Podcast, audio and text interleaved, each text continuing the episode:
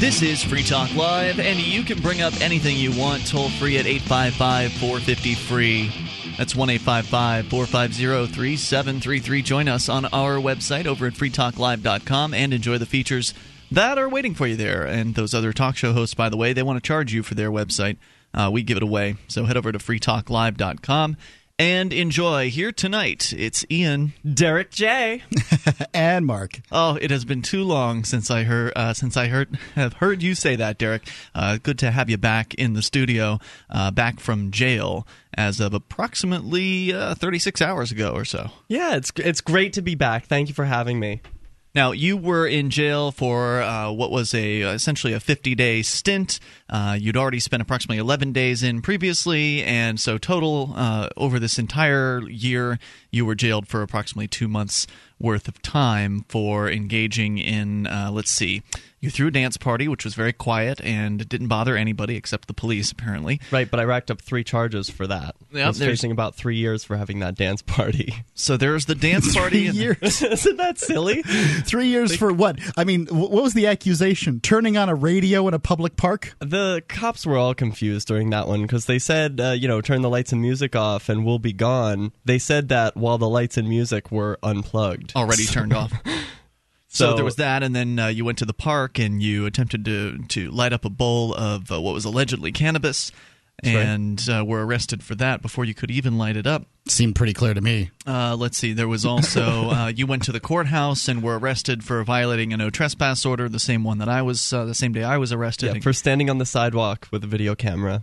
I was chased by men with guns. They were asking me why I was running from them, as if they didn't know how scary they are. You But- told them how scary they were, and and uh, and then it was uh, shortly thereafter where you actually there was a pretty scary encounter. I mean, one one that was really like I thought was pretty scary, uh, where a cop just psychotically runs you off the road for the purpose of handing you a paper that you already had handed to you earlier in the day. They were serving you with some sort of notice, uh, trespass notice, and that was pretty outrageous. All of it was caught on video, and it's been while you were in jail worked into a approximately hour and 10 minute presentation. At this point we may end up fleshing it out a few more minutes by the time it's done but it's going to be a uh, basically a feature film called derrick j's victimless crime spree.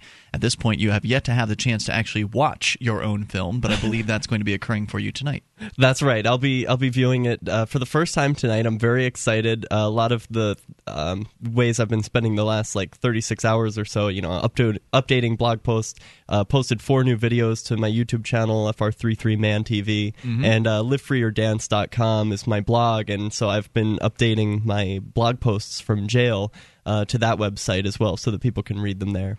Excellent. And folks can go also to victimlesscrimespree.com. That's where uh, you can see the trailer for the upcoming film. You can like the Facebook page. You can sign up for an email list.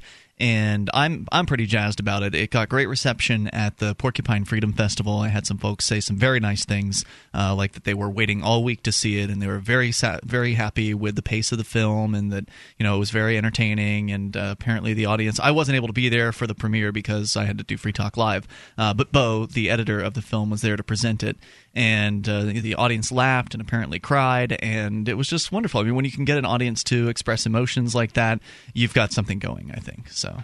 Well, that's very encouraging to hear. Yeah, certainly some of the uh, scenarios weren't very happy ones, so I can understand uh, people crying. You know, um, especially uh, a, a person turning himself in. I, I never uh, imagined I would, you know, be able to do something like that. It really took some prodding from friends to be like, "You should do this," or they're going to come for you with a car and a new charge. So I, I had to uh, go do that. Now it's not you're not out of the woods yet. Uh, you've got approximately 540 days at least, maybe even another several hundred days on top of that.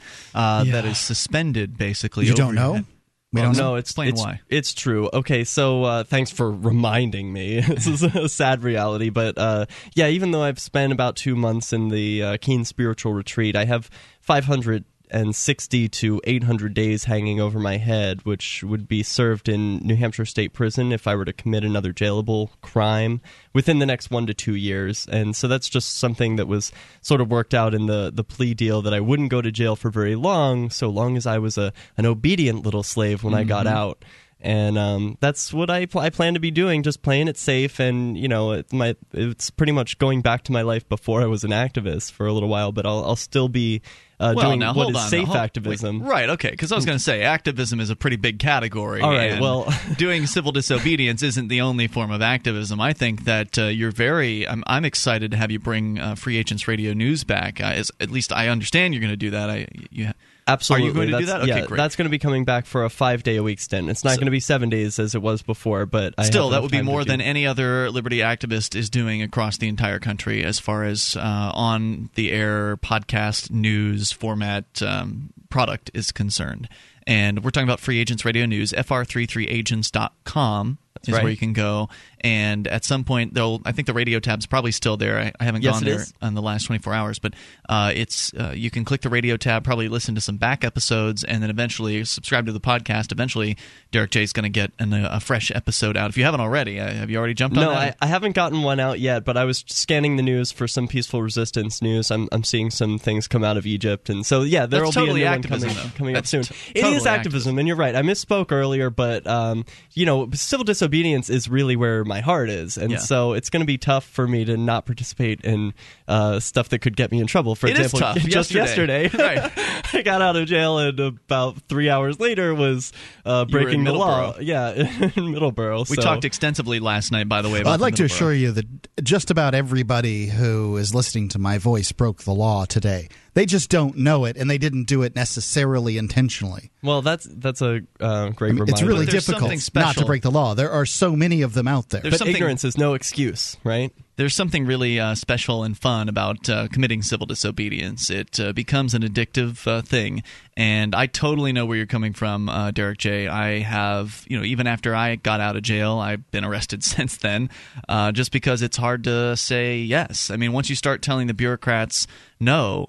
And once you get used to standing up for your rights and other people's freedoms and uh, liberty, then it's really difficult to go back to the way things used to be. Yeah, especially considering how easy um, and wonderful life would be if others said no and, and joined No you in saying no, because you know there are very few consequences. Like, um, yeah, the the consequences once the government does get involved and says, "Hey, you, you broke the law, and now we're going to put you in jail for a year." That's big, but um, that do, that's not common. You know, like people can, like you said, Mark, break the law often without knowing it, and there are no consequences. So you can imagine if if everyone just flipped a switch and started saying, "I'm going to follow my conscience rather than the laws," uh, boy, what a happy world I think we would live in. Absolutely, which is why when we were in Middleborough yesterday, I was telling the audience about not taking the plea deal uh, because we had the good fortune of having a pretty big crowd in, in Middleborough where they banned pro, uh, profanity. They, they're going to be fining people $20 for the use of profanity. But it's actually already illegal in that uh, it's an arrestable offense right now. So until the $20 fine thing goes through whatever legal process it has to go through, I think it has to be approved by their head cop or something like that. Uh, until then it's still an arrestable thing. So they could have absolutely have had police officers at that event and arrested Adam Kokesh and myself and you and everybody with a sign with a curse word on it and whatever. They could totally have done that, but they didn't because there's safety in numbers. And uh, there was also all that media there that, uh, like, so there was probably two factors that kept us uh, kept us safe from being arrested yesterday: the media, which were they were crawling all over the place, and uh, and also the fact that there were a fairly large amount of uh, protesters there. Well, the media definitely kept people uh, safe. Uh, seeing, you know, the Fox or ABC News logos definitely keeps the, the police from making silly arrests of They didn't people. even make an appearance. No, they weren't even there. But uh, one thing that could keep an individual safe, if uh, he's looking, he or she is looking to get a little braver and disobeying some uh, ridiculous laws, is carrying around his or her own video camera and, Yes. and making sure that it's at the ready. And if you, you're seeing um, uh, police or any other government agents who are infringing on your rights to uh, turn that camera on, protect yourself. And uh, you know, uh, as an example, what happened yesterday? The police didn't show up, and what I mean, the me- the reason the media was there is they wanted to see a big roundup. I mean, this so? could have this could have been a, a huge disaster for the police if they would have shown up and tried to arrest people. There's but more they coming did up the here. right thing. 855 450 free. And Derrick J, you're going to be with us all night long. Sure Correct? will. All right, more with Derrick in a moment. This is Free Talk Live. You take control. Bring up anything.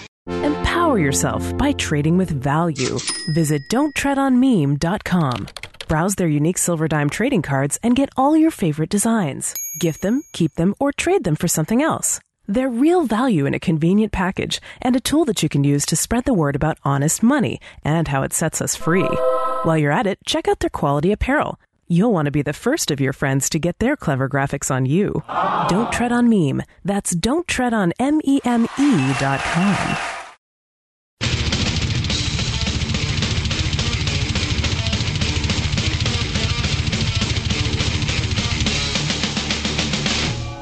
This is Free Talk Live. Bring up anything you want toll free 855 450 free. That's the SACL CAI toll free line.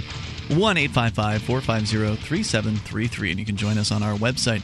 Head over to freetalklive.com. Enjoy the features that are waiting for you there. Lots of different stuff, including archives going all the way back to late 2006 you can uh, head over to freetalklive.com and download as many as you would like. They're all there at your convenience.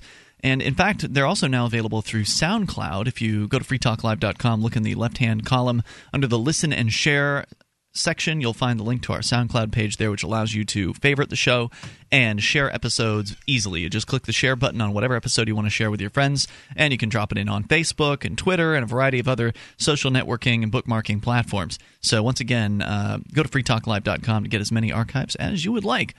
Our number here tonight, 855 450 free. As we continue here, of course, we will take your calls about anything you want. Derrick J is joining us here for the first time in approximately two months. Woohoo! Uh, so it's great to have you back, although our time is, uh, is limited, as I understand it. You are going on a tour, Derrick. Tell me a little bit about that.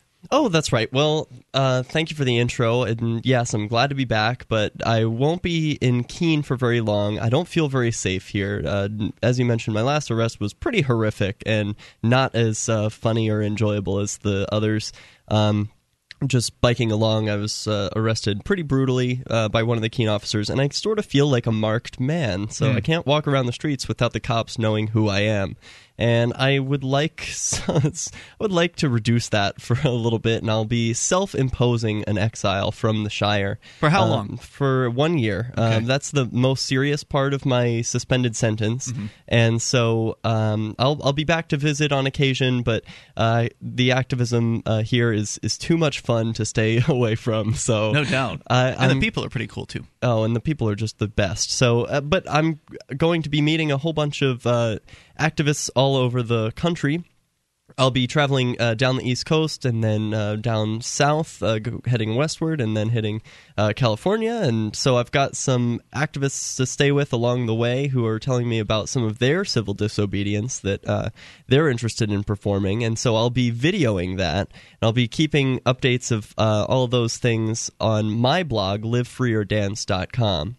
And so uh, that's what I'll be doing for the next year. Uh, people can stay updated with um, the videos that I'll be updating on my YouTube channel, uh, youtube.com slash FR33ManTV. And, I'll those will also be, be doing- presumably will be posted at uh, at livefreeordance.com, correct? And also maybe Free Keene. Oh, that- that's right. Yeah, you'll be able to see all those things on livefreeordance.com. I'll also be bl- uh, blogging for uh, freekeene.com. Right. You don't as- have to live in. Keene uh, to blog at freekeene.com. We've got people across the Shire uh, that are like Bradley Jardis who uh, blog at freekeene.com. And uh, certainly, since it's your intention to come back, uh, you know, we'd, we'd love to have you continue. This is where my heart is, and and as you mentioned earlier, I'll uh, be continuing uh, FR33 Agents Radio News, uh, which is just a five minute update for those who don't know on the peaceful resistance happening around the globe. You've got your hands full. I mean, this is a big project. I I understand that you're disappointed that you won't be able to participate in uh, directly participate in civil disobedience for the next year or so. Uh, but you know, this is huge. I mean, the responsibility that you have uh, to you know to handle doing a newscast every single day. Uh, five days a week. That's that's big. Like I said, nobody else out there is doing anything like that. And I've thrown the idea out there a few times over the last few years. And you know, it's one of those things, Mark, where as you pointed out, uh, if it's not your idea, it sucks. Yep. And so I can throw it out there, and nobody cares because nobody else you know values it the same. But you, uh, you know, you think that's a, a pretty useful thing to do, and I think it is as well. And I'm I'm excited that you're going to be coming back at it. Now, as far as funding your uh, your tour, because it you know obviously is going to cost money for you to drive around and uh, and go various different places and meet activists uh, here and there all across the country. There is uh, a fundraiser going on, and it is still open uh, right now. You're trying to raise approximately two grand. And the way the be- I don't know what's the best way for people to get to that. There's a pretty easy link. Victimless, victimlesscrimespree.com is the best way for you to find the link to that fundraiser. You just scroll right down. It says uh, Fund Activism Tour. Yep, it's right on the right hand side. Just click there. Uh, if you look at victimlesscrimespree.com, right underneath the title banner, uh, it's uh, it's under "Write to Derrick in Jail." I need to remove that because you're not in jail anymore. But it will it will now say as soon as I remove that, just uh, fund the Freeman in Exile tour, and then you can click over to that and uh, help Derrick J fund this thing because I think it's exciting. I mean, Liberty on Tour, the guys Pete and uh, Pete and Ademo they have done something similar. They've driven around the country in the Mobile Authority Resistance vehicle, and they, you know, went to various different cities and, and smaller places along the way, and stopped and you know gathered with others who love liberty. And it was a real, I think, community building event. It actually uh, allowed people in the various different areas who may not have actually known one another to meet up and so people made connections as a result of uh, the Liberty on Tour guys just going around and you know announcing, "Hey, this is where we're going to be at this time." We actually had a guy call from Louisville last night on this program asking, "What can I do?" to find more liberty minded people in my area? And unfortunately, there aren't very many good answers to that question. Uh, there was, you know, post on the Free Talk Live BBS where we have local sections where, in theory, someone else could see that and meet up with you or go to a local Ron Paul meetup or something like that. But I mean, you driving around the country literally will be one of the, the few ways I think for people to maybe get together, and that's exciting. Yeah, I'd, I'd like to be something of an ambassador uh, of of the Shire, uh, making connections and meeting people. But more importantly, I'd like to focus on education and um, making videos that um, you know I'll be learning how individuals are. Uh, achieving independence in their own lives, independence from the federal government, and independence for their communities in in ways that are really exciting, like starting farming co-ops, raising chickens themselves, uh, right up to a guy who is actually in New Hampshire who's building his own cell phone tower. So wow. there are all kinds of uh, really exciting mm. ways that people are uh, declaring independence, and I would like to showcase them so that people who are watching YouTube videos say, "Hey, that's exciting! I can do that," and uh, that's how I, th- I, think that's one way to achieve uh, independence in our own lives. One thing's for sure: uh, people doing things inspires others, whatever the, their form of activism, whatever their preference.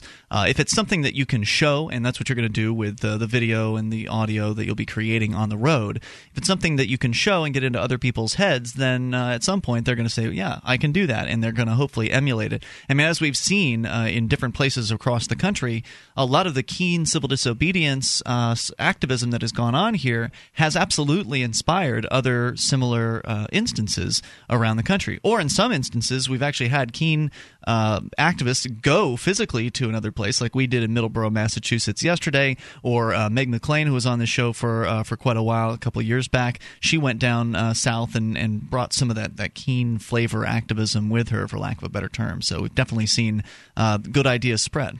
Well, yeah, and, and another uh, great idea that has spread is the Shire Sharing, um, which was also called Basket Brigade, mm-hmm. which was done over in uh, the Manchester side of the state and uh, was emulated in uh, Philadelphia and other places. Um, Excellent. And helps build community not only with within the volunteer voluntarists, uh, but also with just regular folks around town. So there's lots of other things to talk about here tonight. Uh, of course, Derrick J is with us, so I don't know if you've got a question for him about jail. Uh, I'm sure he'd be happy to, to answer that. 855 450 free is the SACL CAI toll free line. Otherwise, there's actually a video clip that we didn't get a chance to play last night of the DEA head administrator basically being grilled by this uh, state rep of some or a U.S. rep who is on the ball when it comes apparently to medical marijuana. And so we'll be uh, calling out the DEA head administrator here in a moment. It's pretty interesting. 855 450 free, and you can, of course, bring up anything you want. This is Free Talk Live. In every age, a technology technology is created that upends the foundations of society the wheel, the printing press, the internet. Now, in a world sliding into financial chaos, a new technology is changing the way monetary systems work around the world. It is called Bitcoin. Bitcoin is a new form of money, controlled not by banks, governments, or corporations, but through mutual commerce between free individuals. To learn more, visit weusecoins.com.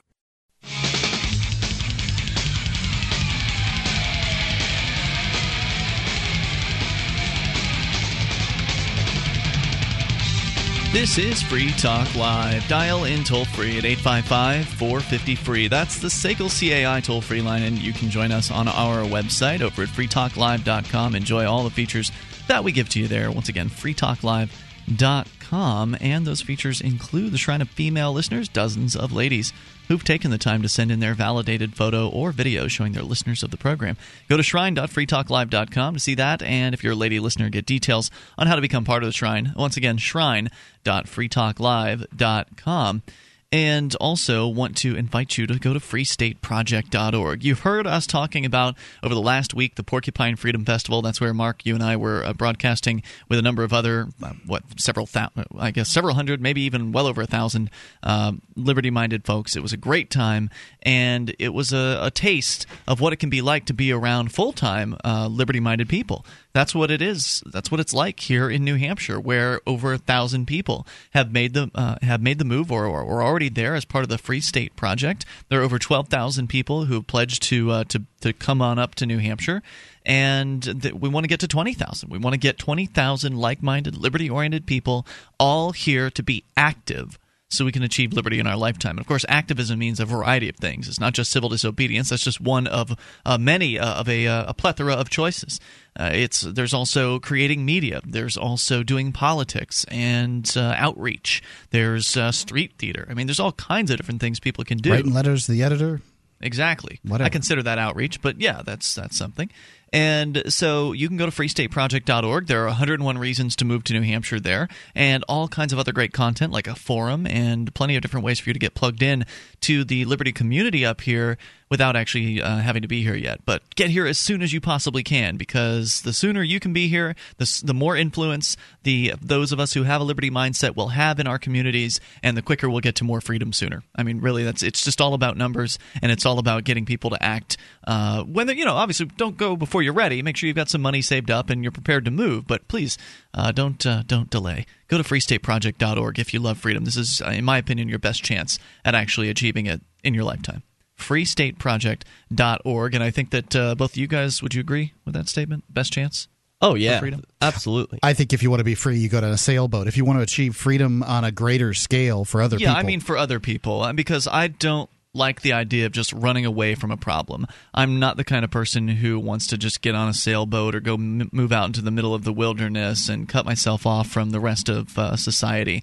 I, you know, enjoy interacting with uh, with other people, and and I don't like I don't like it when other people are being put in cages who haven't harmed anybody else. So even if I weren't doing civil disobedience, or even if I, you know, hadn't smoked c- cannabis in my lifetime, or you know, broken some other nonsensical laws, it would still upset me to see innocent people who've never hurt anybody else being caged. Well, I would agree with Martin Luther King's statement that injustice anywhere is a threat to justice everywhere, and so it's important for uh, any anyone who values freedom to stand up uh, when they see an injustice happen. And so I, I think of instead of escaping on a sailboat, yeah, it's it's great to join other liberty lovers and um, take a stand for freedom. Absolutely. So uh, there was a video that we played just a brief clip from last night, and I wanted to make sure we got this thing out there because it's pretty. This person is pretty ridiculous. This Michele Leonhart, the head of the Drug Enforcement Administration, the top bureaucrat or top cop over at the DEA, she was apparently in front of Congress, which is the only way you'll ever get her to answer questions like this. And of course, I don't think they did. They really didn't get an answer out of her. But it's the only way you can put her in front of a camera and ask her questions like this because she doesn't if if we were to call her up and ask for an interview, I mean, she wouldn't give us anything. Apparently, when a United States representative, one of a uh, rather uh, elite cadre of 435 elected officials, asks her a question, she doesn't have to answer it. Nope. So let's see. What was the question and what was her answer? Here it is. Gentleman, gentleman's time has expired. The gentleman from Colorado, Mr. Polis. Thank you, Mr. Chair. Um, I'd like to begin by following up because I don't on, on Mr., my colleague Mr. Cohen's questions, and I I want to try to get a, a, clear answer to make sure the Drug Administration uh, Enforcement Administration is aware of, of some of the uh, evidence. Uh, is uh, crack worse for uh, a person than marijuana? I, I believe all all illegal drugs are bad. Is methamphetamine worse for somebody's health than marijuana? Now, if you even just listen to her answer, she says, "I believe." Well, that doesn't have anything to do with facts. And, and she just said they're all bad, Right. and that really wasn't the question. Uh, worse refers to badder than bad, you know? Yeah. So, I mean, the, the idea that you're. I, I mean, you like she is so disinterested in answering a question, she won't even broach what's obvious. Like, lady, he asked you if you think crack is worse than a joint. I mean, it, I, I, how divorced from reality do you have to be to refuse to answer that question? It's not divorced from reality. It's it's a practiced skill of being a politician, right? You're probably just, right. just Slimy. listening to the wording and saying, "Well, worse," you know, that's a it's a subjective term, and so I get to answer with um, a equally subjective term. I believe, Right. So she's just practicing her politician speak. And and and it's really is it must be a religious belief, right? Because uh, the facts are out there. In fact, this uh, politician Jared Polis gets to. Uh, you know, cite he cites some, you know, the fact that he's actually read studies and has actually looked at uh, information. We'll get to that here in a moment. And she really is she's just pathetic.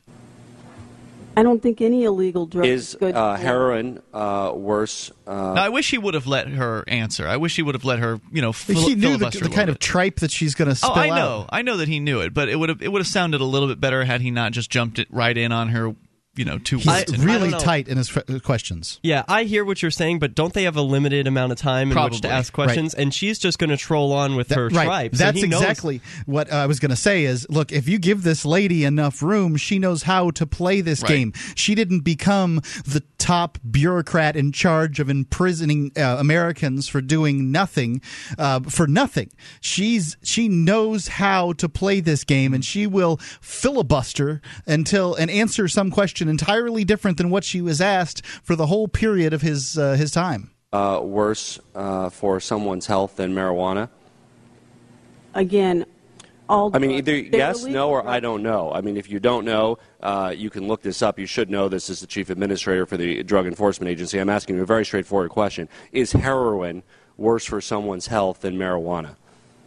All illegal drugs are are bad. Does this mean you don't know? Right, and oh, I'd like to step down here for a second. I uh, actually had a, a doctor that I knew that uh, you know was willing to answer questions as far as uh, you know illegal drugs in a pretty matter of fact way, and she said that all illegal drugs are bad after being asked if marijuana is as bad as uh, as heroin, and he said to me regarding Dilaudid's, uh, which is basically you know medical um, heroin of some sort some opiate or another that you know hey as long as you're careful um, with them and you know use a uh, use a clean needle and those kind of things that yeah there's you'll live no problem so frankly what she's saying is true is that it's the illegal heroin that's far more dangerous than the legal heroin One causes an addiction Okay. It No, that's true. causes uh, causes many problems It's very hard to uh, to kick. So does that mean that the health impact of heroin is worse than marijuana? Is that what you're telling me?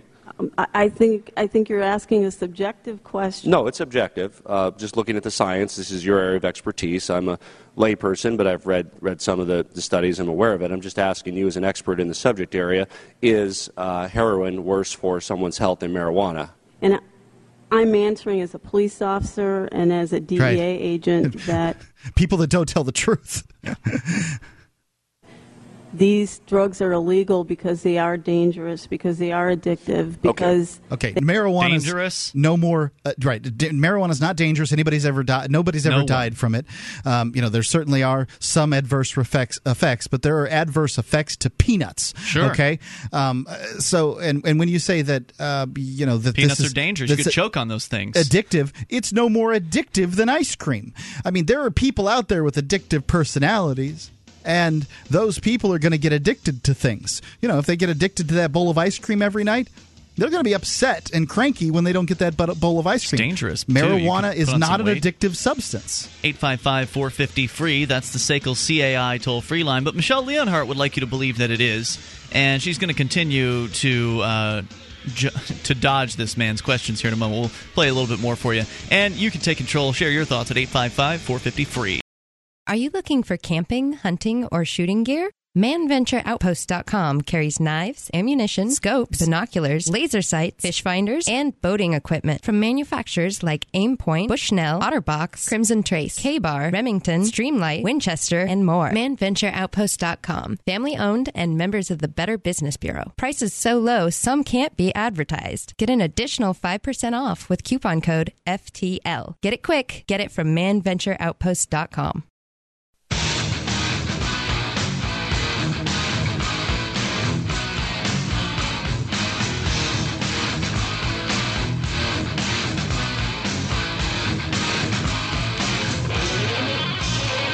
This is Free Talk Live, and you can bring up anything you want via the toll free number at 855 450 free. That's the SACL CAI toll free line, 1 855 450 3733. You can join us on our website over at freetalklive.com and all the features we give to you. So head over and enjoy uh, the news updates and get signed up. And we'll keep you in the loop whenever there's something you need to know about Free Talk Live. Go to news.freetalklive.com and follow us via email, Twitter, or Facebook, whichever works best for you. It's all free. News.freetalklive.com. Uncovering the secrets and exposing the lies. That's what the readers of freedomsphoenix.com get every day.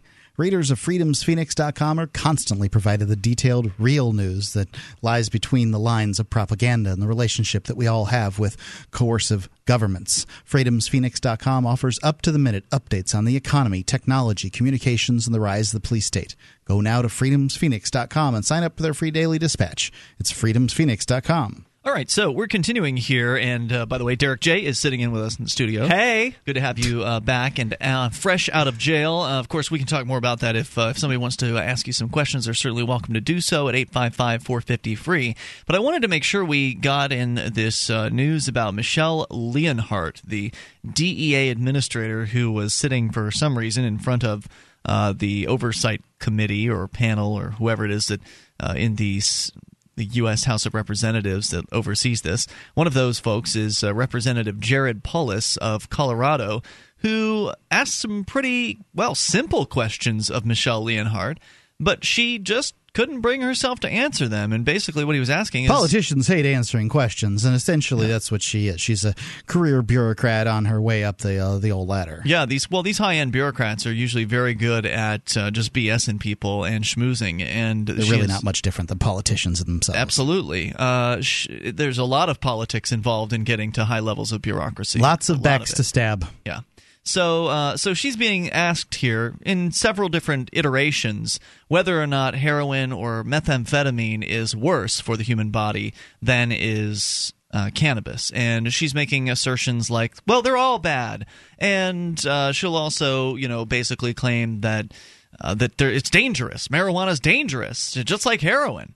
Uh, so she's she's dancing around uh, the answers here as we continue. They, they do hurt a person's health. So heroin is more addictive than marijuana. Is is heroin more addictive than marijuana I in your think experience? generally, generally, the properties of heroin, yes, it's more addictive. That's the most you're going to get out of her. Yep. Uh, that that was seemed like an actual response. The properties answer. of heroin are more addictive than marijuana. Now, they'd like you to believe that marijuana is an addictive substance. they put it as Schedule One, which I believe I think it was Julia that said last night that uh, even heroin is not listed as Schedule Schedule One. Could be. I couldn't say. I, I'll have to pull up the, the the statistics, but I mean, so by their own scheduling system, they believe marijuana is the worst. You know, one of the worst Of the worst, yeah. I think cocaine is Schedule Two.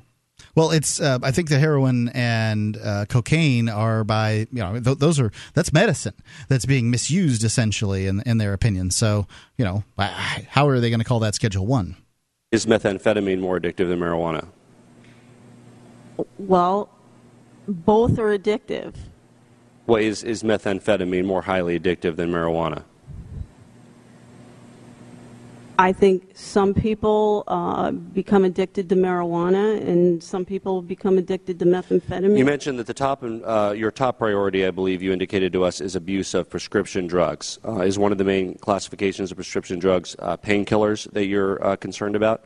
That's correct. Okay, so by the way, I do have the list of controlled substances in the United States, and I was incorrect. Heroin is Schedule 1, however, cocaine is Schedule 2. So, according to the U.S. government. But crack is Scheduled 1. Schedule 1. Is crack Schedule 1? I don't know. They always give a mandatory minimum for it, so I was just imagining, that, you know, often cocaine. Crack is not listed because I think crack is related to cocaine. So, it's probably considered a Schedule 2. So there you go. So I mean, even the the government here, uh, they, in their own list of substances, believes that cocaine is less um, harmful than uh, than marijuana, marijuana, which is ridiculous. I mean, it's absolutely ridiculous. Anybody that's ever known a cokehead can tell you that uh, cocaine is a much more severely addictive product. Oh yeah, Let's continue here with Michele. And most people, uh, you know, have smoked marijuana, just kind of give it up on their own over yeah. time. Their brain chemistry changes as they get older, and they're just not as interested in it any longer. That doesn't have the sound of a terribly addictive substance, does it? Certainly not. And are those painkillers uh, addictive? Yes, they are. Very addictive. Uh, are those painkillers uh, more addictive than marijuana? All- I love, uh, by the way, you can't see it here because we're on the radio, but you could hear the pause that she uh, elicited there prior to uh, actually answering the question. The look on her face seems a little stunned, mouth wide yeah. open, just jaw dropped on the floor. She's agog. How no do. I answer this? Yeah, she just doesn't know what to what to say. Illegal drugs are in Schedule One are addictive. Well, again, this is a, uh, a, a health-based question, and I know you're uh, uh, obviously you have a law enforcement background, but I'm sure you're also familiar, given your position, with the science of the matter. Uh, and I'm asking, you know, again, clearly your your, your agency has established abuse of prescription drugs as the top priority. Uh, is that therefore an indication that prescription drugs are more addictive than marijuana? All illegal drugs are addictive. Okay, your agency. She sounds like a robot, doesn't she? I mean, she's just like going back to the script okay, I can say this safely. I can. Uh, I can't really answer his question, but I'll just keep spouting off the same thing over and over again. And I wonder like if she expected this to happen. Uh, I mean, you know, when Bernanke goes in front of Ron Paul in the uh, on the finance committee or whatever it is. He knows he's going to get mm-hmm. pummeled. You know, for whatever period of time Ron Paul's got, he's going to just pummel Bernanke. But when this uh, this gal goes, I mean, did she was she expecting this from this rep or not? Because she doesn't look like it. Uh, she's absolutely gobstopped um, when you know she's dealing with this guy. Is, has established abuse of prescription drugs as its top priority. You've indicated as much to us. Does that mean that pr- abuse of prescription drugs is a greater threat to the public health than marijuana? Because it's an emergent, an emerging threat. Um, because people are turning to prescription drugs, then faster than any other drug. Um, that is why we prioritize it. Well, in uh, many states, including my home state of Colorado, uh, we have uh, a legalized and regulated regime of, of, medical marijuana, and we have found uh, some great degree of success in combating the abuse of, uh, of prescription drugs by making sure the patients have access to uh, medical marijuana, which uh, the science indicates, and I would certainly encourage you to look at the science, is yeah, uh, less addictive and less harmful to human health than some of the uh, narcotic uh, prescription drugs that are. Absolutely. All you have to do is talk to some medical marijuana users, and they will tell you that their experience with using various different treatments for their maladies you know, usually results in them being very disappointed in the traditional allopathic uh, medicine style treatments, and that's the reason why they go to marijuana. That's the, because they've tried all of the regular stuff before, A and lot it of people- doesn't work for them. The the opiates don't agree with them at all, and as this guy pointed out, they're very addictive. So you know the the AMA, which is closely hooked in with the government, has this little prescription that they you know tell doctors to to go by, and then when they do that, people are essentially, you know, this these this union that works closely with the government. So let's just call it the government. The government prescribes you uh, a remedy, and then when that remedy you become addicted to it, then they'll throw you in jail for trying to find more. It's crazy. That's right. She she said the abuse of uh, prescription drugs is an emerging threat, and it's just uh, in this woman's mind. I just wonder if like the threats never end. Just all these drugs uh, just Right. are, are being abused, I, and I wonder why they're being abused. If you outlaw some and then say, okay, but you can have these prescription drugs that are almost the same thing as heroin, well, that's fine. Well, what what, what do you think's going to happen? Of course, people are going to abuse them. Well, and to call it an emerging threat in the first place is ludicrous. I mean, people have been abusing prescription drugs as long as prescription drugs have been around. I mean, as long as I've been an adult, uh, I've, I've known people who have, have purchased prescription drugs on the black market and have sold uh, prescription drugs on the black market. I mean, there's no shortage of this stuff. It's certainly not anymore. I, don't, I can't imagine it's that dramatically more popular in 2012 than it was in 2002 plenty of people were still using, you know, hydrocodone and uh, all manner of other products back then. This is not new. The emerging threat is in grandma's medicine Right. cabinet. narcotic uh, prescription drugs that are uh, abused, and also when they're used on label, they can be uh, very uh, uh, harmful to health as well.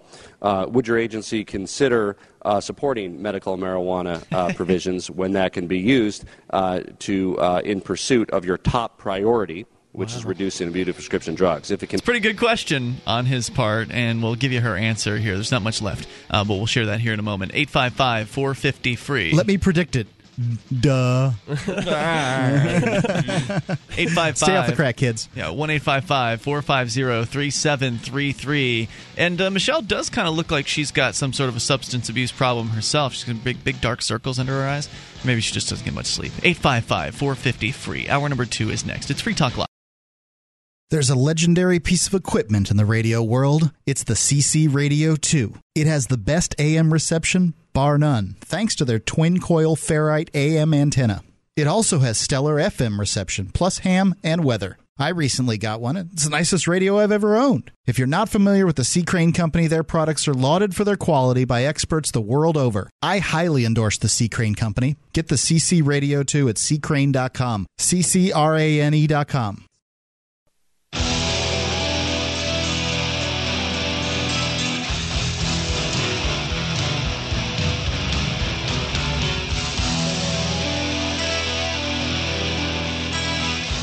This is Free Talk Live. Dial in toll free and take control of the airwaves at 855 450 free. It's the SACL CAI toll free line 1 855 450 3733.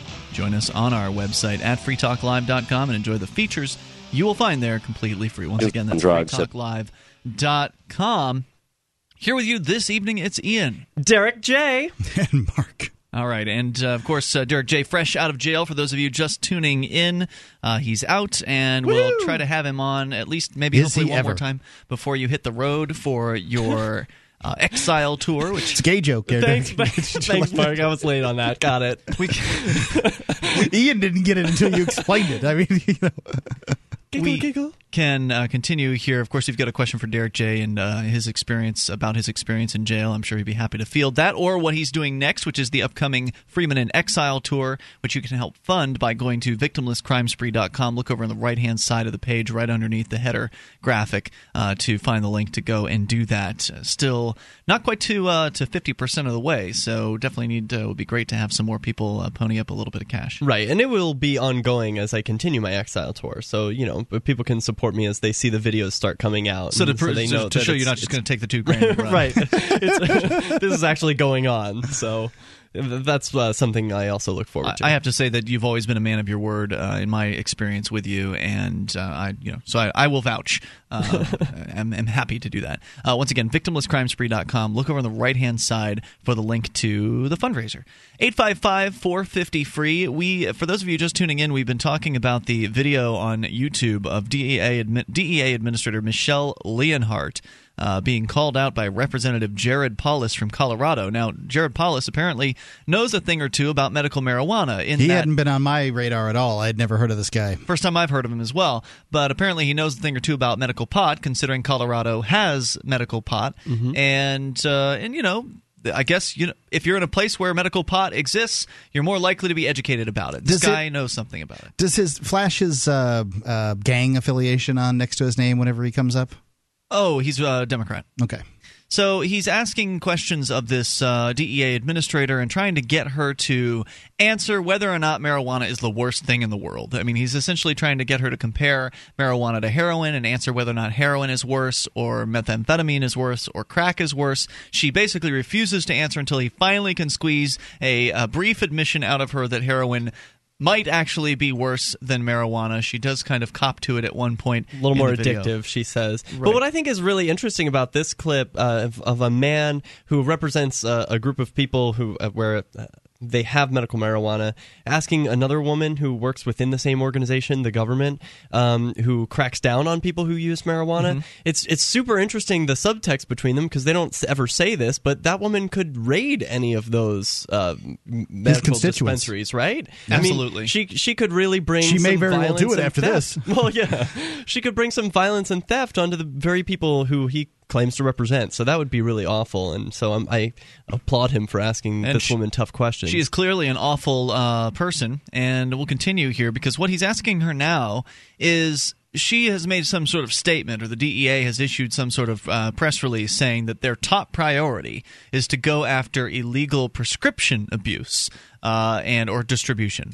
And he's basically saying, well, if this is your top priority, and there's evidence that shows that medical marijuana can help people beat prescription drug addiction, at least in uh, some circumstances, right? If if the you know if the evidence shows that that's the case, would you support people's use of medical marijuana to beat prescription drug abuse?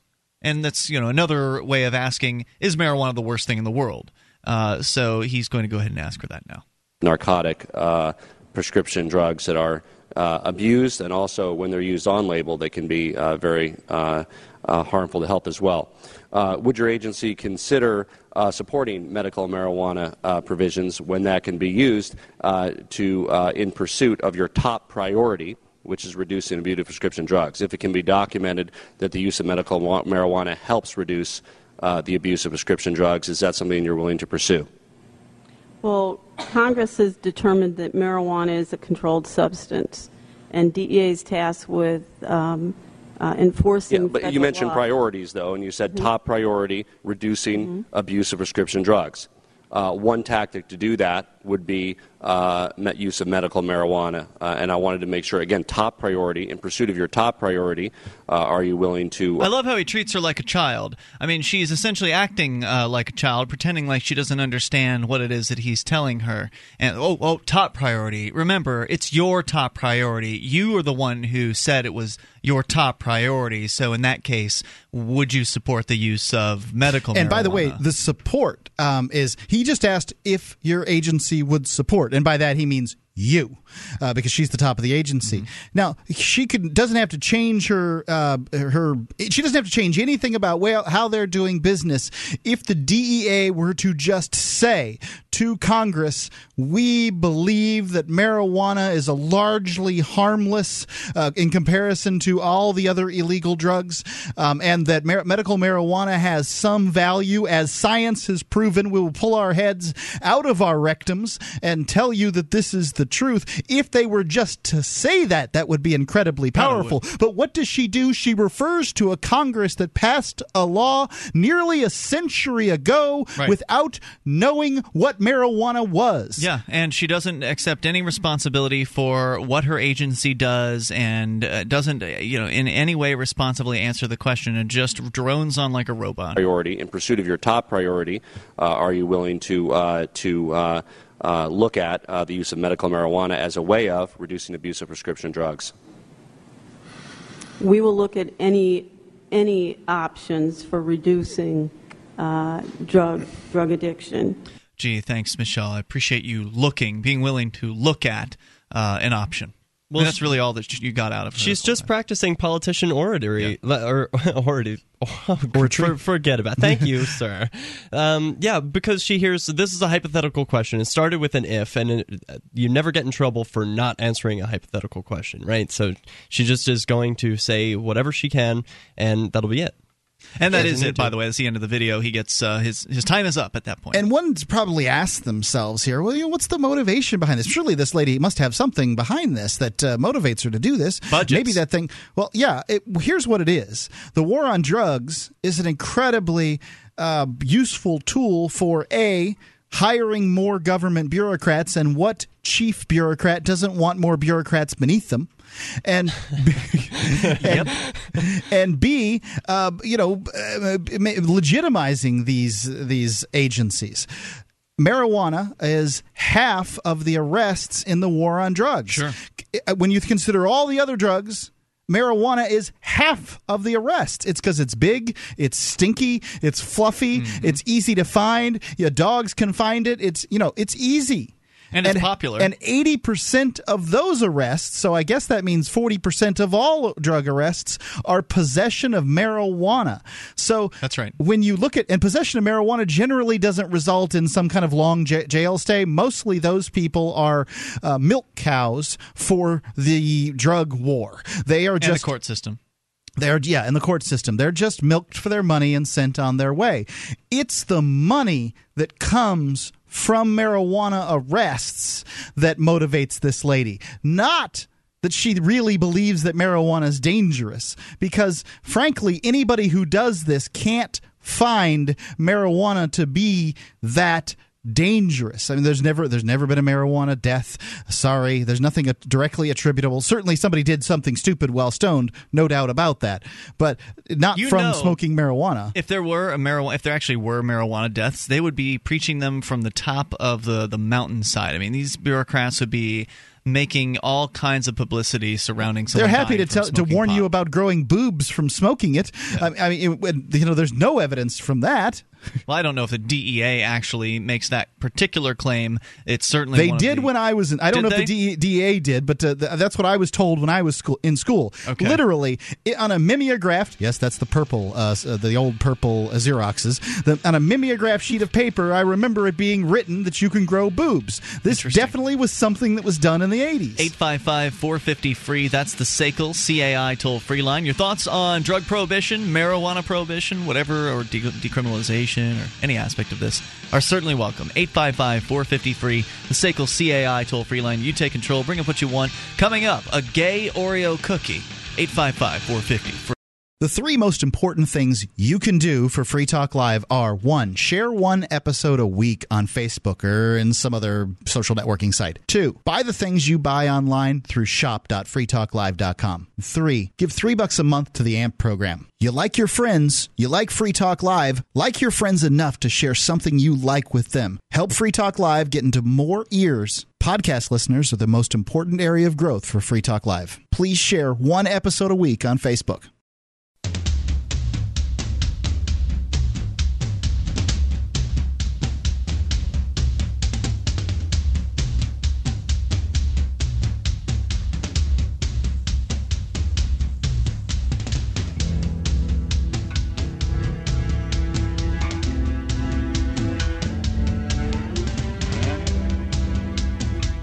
This is Free Talk Live. Toll free number 855 450 free. That's the SACL CAI toll free line 1 855 450 3733. You can join us on our website over at freetalklive.com.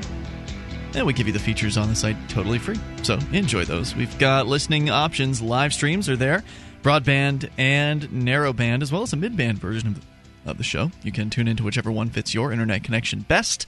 It's all free at listen.freetalklive.com. You can also get the over 100 great radio stations that air the show at various different times throughout the week on both FM and AM across the country. In addition, we are on XM satellite radio on two different channels throughout the week, plus the webcam and listen lines, and the free to air KU band channel as well. All of those are different ways for you to listen in. Go and get the details at listen.freetalklive.com. That's listen.freetalklive.com. Uh, our number here again, 855 450 free. If you've got some collections that need taken care of, get in touch with SACL CAI. That's right. You can see their banner at freetalklive.com. It's the top one on the right hand side of the page. One of the principals over there, Jason Osborne, uh, would like to remind you to share your favorite episode of Free Talk Live, um, you know, once a week on your Facebook or Twitter feed, whatever might be convenient for you. You can go to freetalklive.com. The last seven days are right there at the top of the page. You can, uh, you know, right click on them and save you know the location and then put that on your uh, Facebook or Twitter feed, whatever it is you want to do. Or you can go to the archives at archives.freetalklive.com and go back six years and find ones to save. So that's SACL CAI. You can see their banner at freetalklive.com. 855 450 free. You can take control of the airwaves. Coming up, the uh, gay Oreo cookie. Also, kitty recognition software. We'll find out what that's all about. Plus, the TSA, uh, Mark, uh, has done something even more outrageous. I mean, they just came, uh, seem to one up themselves on how offensive uh, their behavior can possibly be to people. And you said uh, there's apparently some story in the news about how the TSA and uh, some TSA agent somewhere decided to go ahead and dump out somebody's ashes.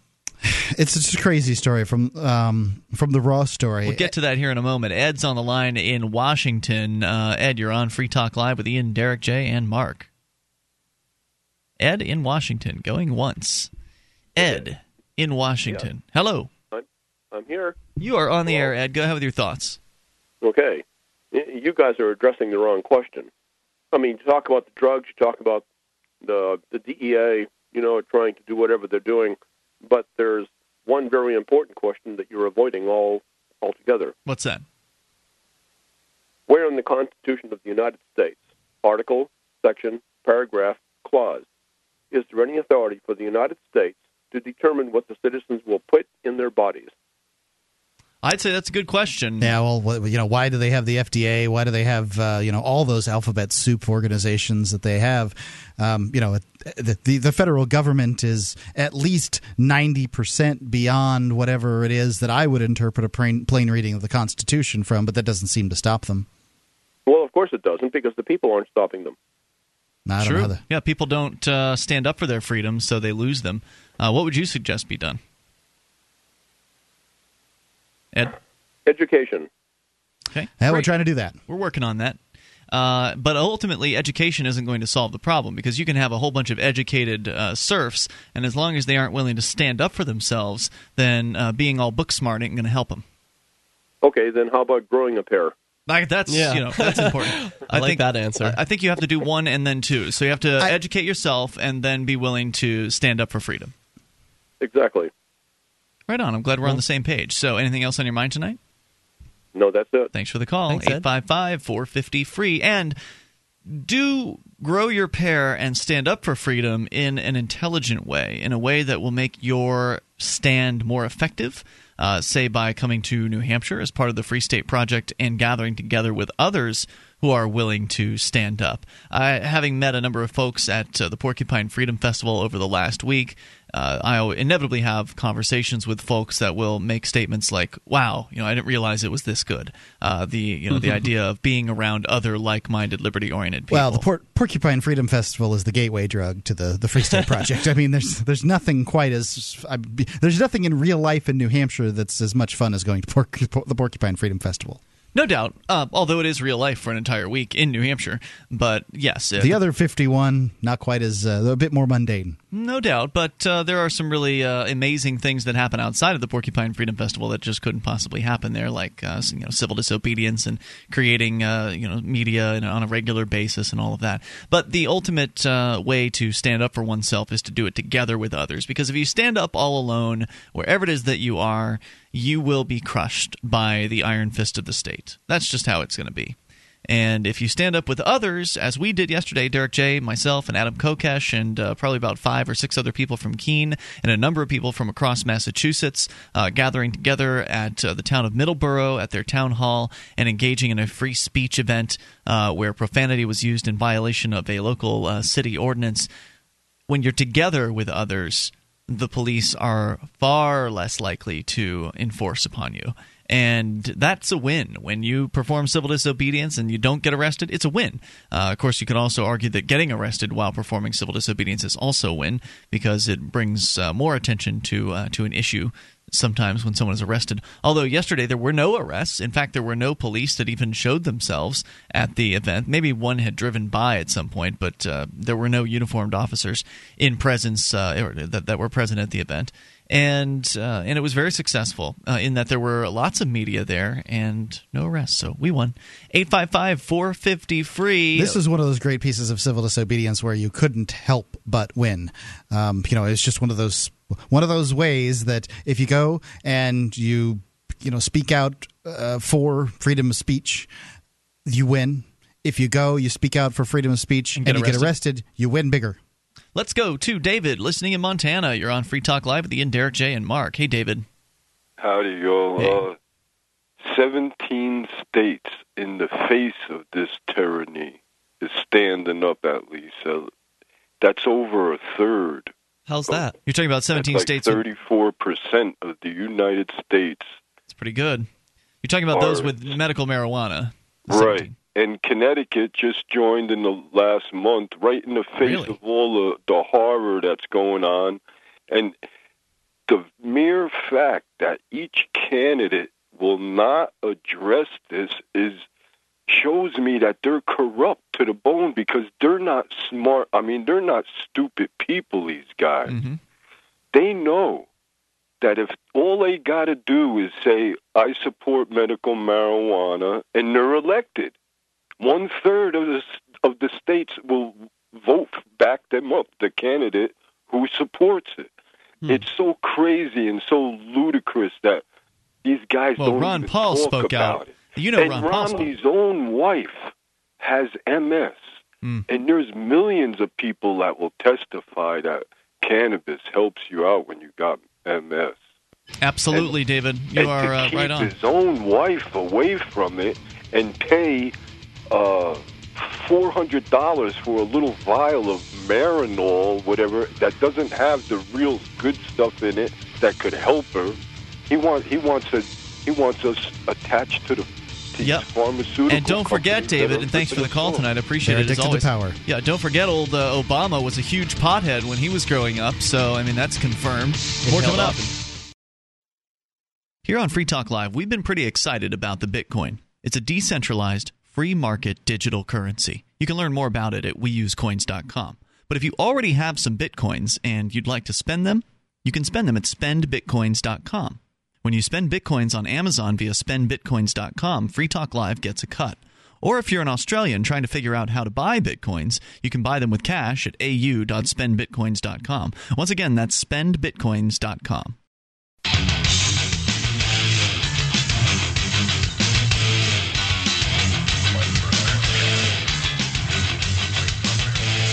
This is Free Talk Live. Toll free number here 855 450 free. That's the SACL CAI toll free line 1 450 3733. Join us on our website over at freetalklive.com. And you can enjoy the features that we have there. A lot of them are available for you, including the webcam. Watch, listen, and interact with other Free Talk Live listeners. As our chat room is built into the same page as the cam, go to cam.freetalklive.com and you can see that there. That's cam.freetalklive.com. And if you'd like to get 18,000 radio stations from around the world, plus Pandora, Opio, Live 365, and MP3 tunes, you can do it with C. Crane's CC Wi Fi Internet Radio. I've got one here at the LRN.FM studio, and it is uh, very effective. It's performing a, a duty as uh, a monitor right now. I've got LRN.FM running on it uh, constantly and uh, you can listen to all manner of different radio stations from around the world, uh, various different music and talk channels. I mean, all kinds of stuff. Anything that you can, uh, pretty much any kind of musical format you can imagine, it's available there. So, unlike your local radio dial, where maybe you've got 15 to 35 stations, depending on the size of your market, or smaller, I suppose, in smaller markets this literally has anything you can possibly imagine that has an internet stream. I mean, your old favorite station from where you used to live, it's probably there if Yep. they're streaming. some station that's uh, that's you know commercial free that plays your particular brand of music. It's there. Uh, There was a one that I was listening to at one point um, that uh, it it was all show tunes, and you know I'll admit. I like a show tune now and then, and it was it was great. It was great. There were no ads in it. Just you know, show tune after show. Oklahoma. You know, just, just Oh. keep on. It keeps on rattling on. Chicago. I like the. Now soundtrack channels talking. myself. I like. Oh, yeah, yeah. I like those. So they're all there, and uh, you can go to ccrane.com to learn more about the C Crane Company and their excellent products, including this is we're only talking telling you about one of them here, uh, the CC Wi-Fi Internet Radio at C Crane, C C R A N E, ccrane.com, and if you mention Free Talk Live at checkout, you'll get a free flashlight. So keep that in mind. 855 450 free. Uh, so, Mark, tell me about this news uh, with the TSA and the urn. Well, it wasn't even really an urn. There's a picture here, and it's um, What was it? Somebody's not sure. ashes, right? I mean, somebody's some- ashes. Uh, Some I don't somebody's know what's grandfather. in there. It looks like it might have been an old, uh, you know, like a baby food jar or a Oh coffee my jar or something. No, I, s- I see their confusion. That looks like a grinder. They thought they were just tossing out some drugs. like a marijuana grinder. yeah.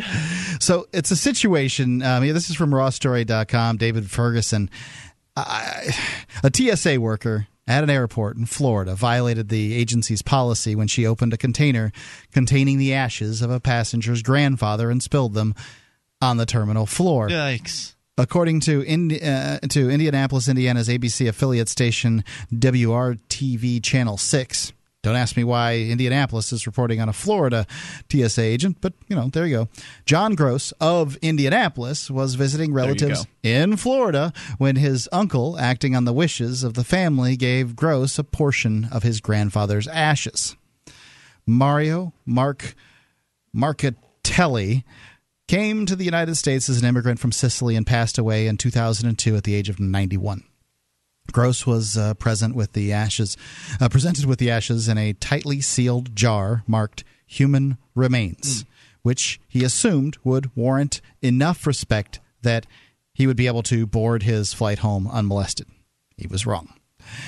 When he arrived at the TSA checkpoint, they opened my bag and I told them, "Please be careful. They these are my grandfather's ashes." Grandfa- grandpa here he says. She picked them up the jar, then she opened it. Now it looks sealed here, so she like you know with her thumbnail or something opened up the masking tape that was around it. The agent not only opened the sealed jar but stirred the contents with her finger. Allowing an estimated quarter to a third of the ashes to spill out Whoops. onto the floor. Oh my gosh. Now, you know, some people are going to say that, uh, yeah, these are the remains. This isn't the person. That this is, you know, big deal. Other people are going to consider this to be very important. Sacred to some people, Right. And, you know, whatever whatever it is, you have to respect what this person must have felt like. Apparently, you don't have to respect uh, people because this is the TSA, and there's no punishment if they don't respect. I, what I, other I'd say this lady's lucky this dude didn't just jack her.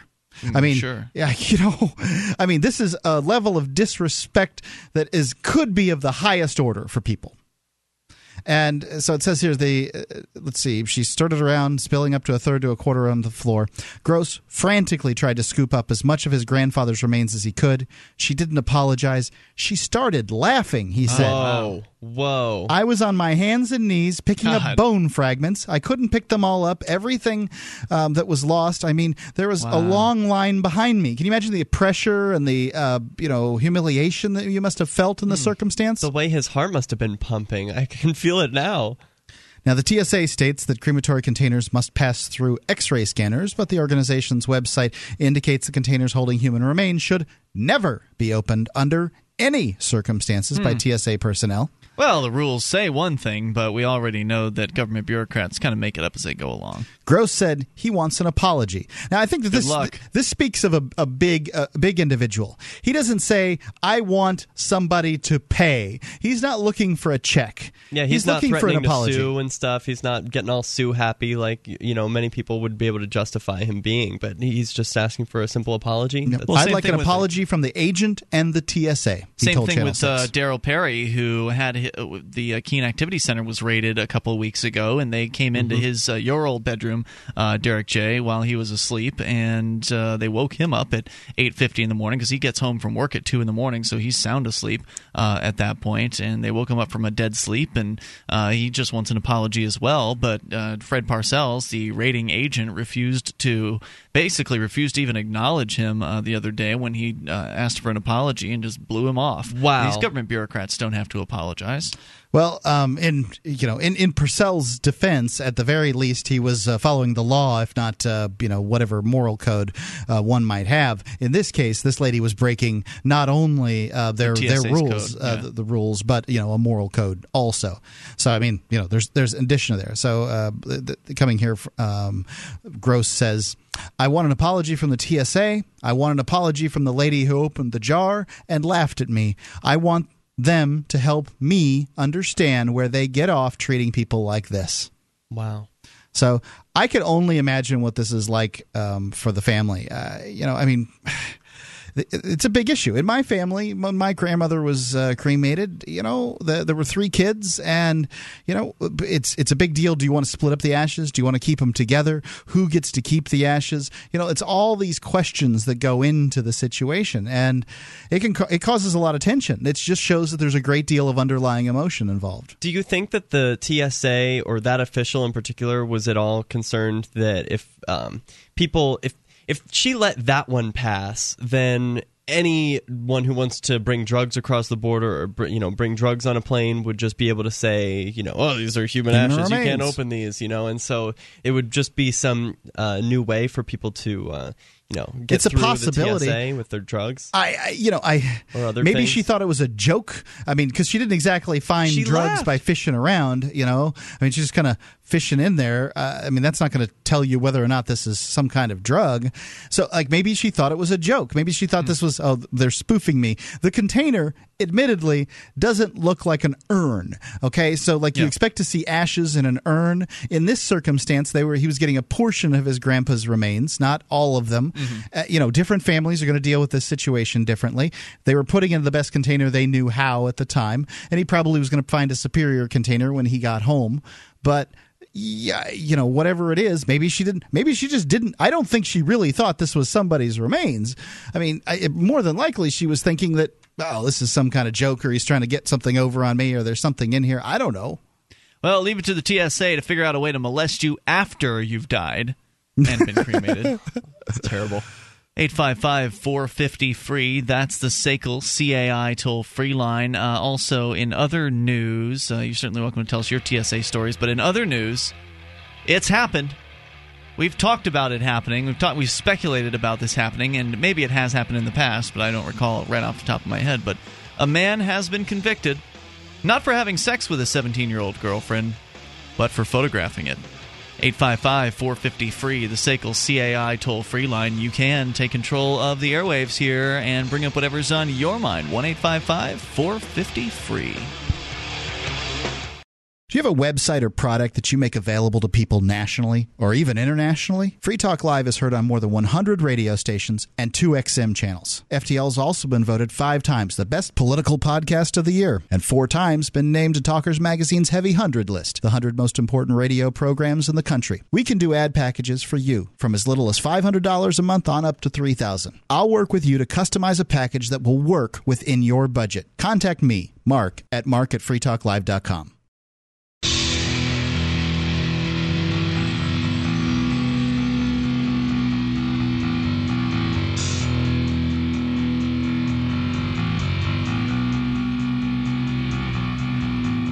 This is Free Talk Live. Bring up whatever's on your mind. 855 450 free. It's the SACL CAI toll free line. 855 450 3733. Join us on our website. Head over to freetalklive.com and enjoy the features that are waiting for you there. If you like the show and you want to help support Free Talk Live, you can shop with us. Head over to shop.freetalklive.com.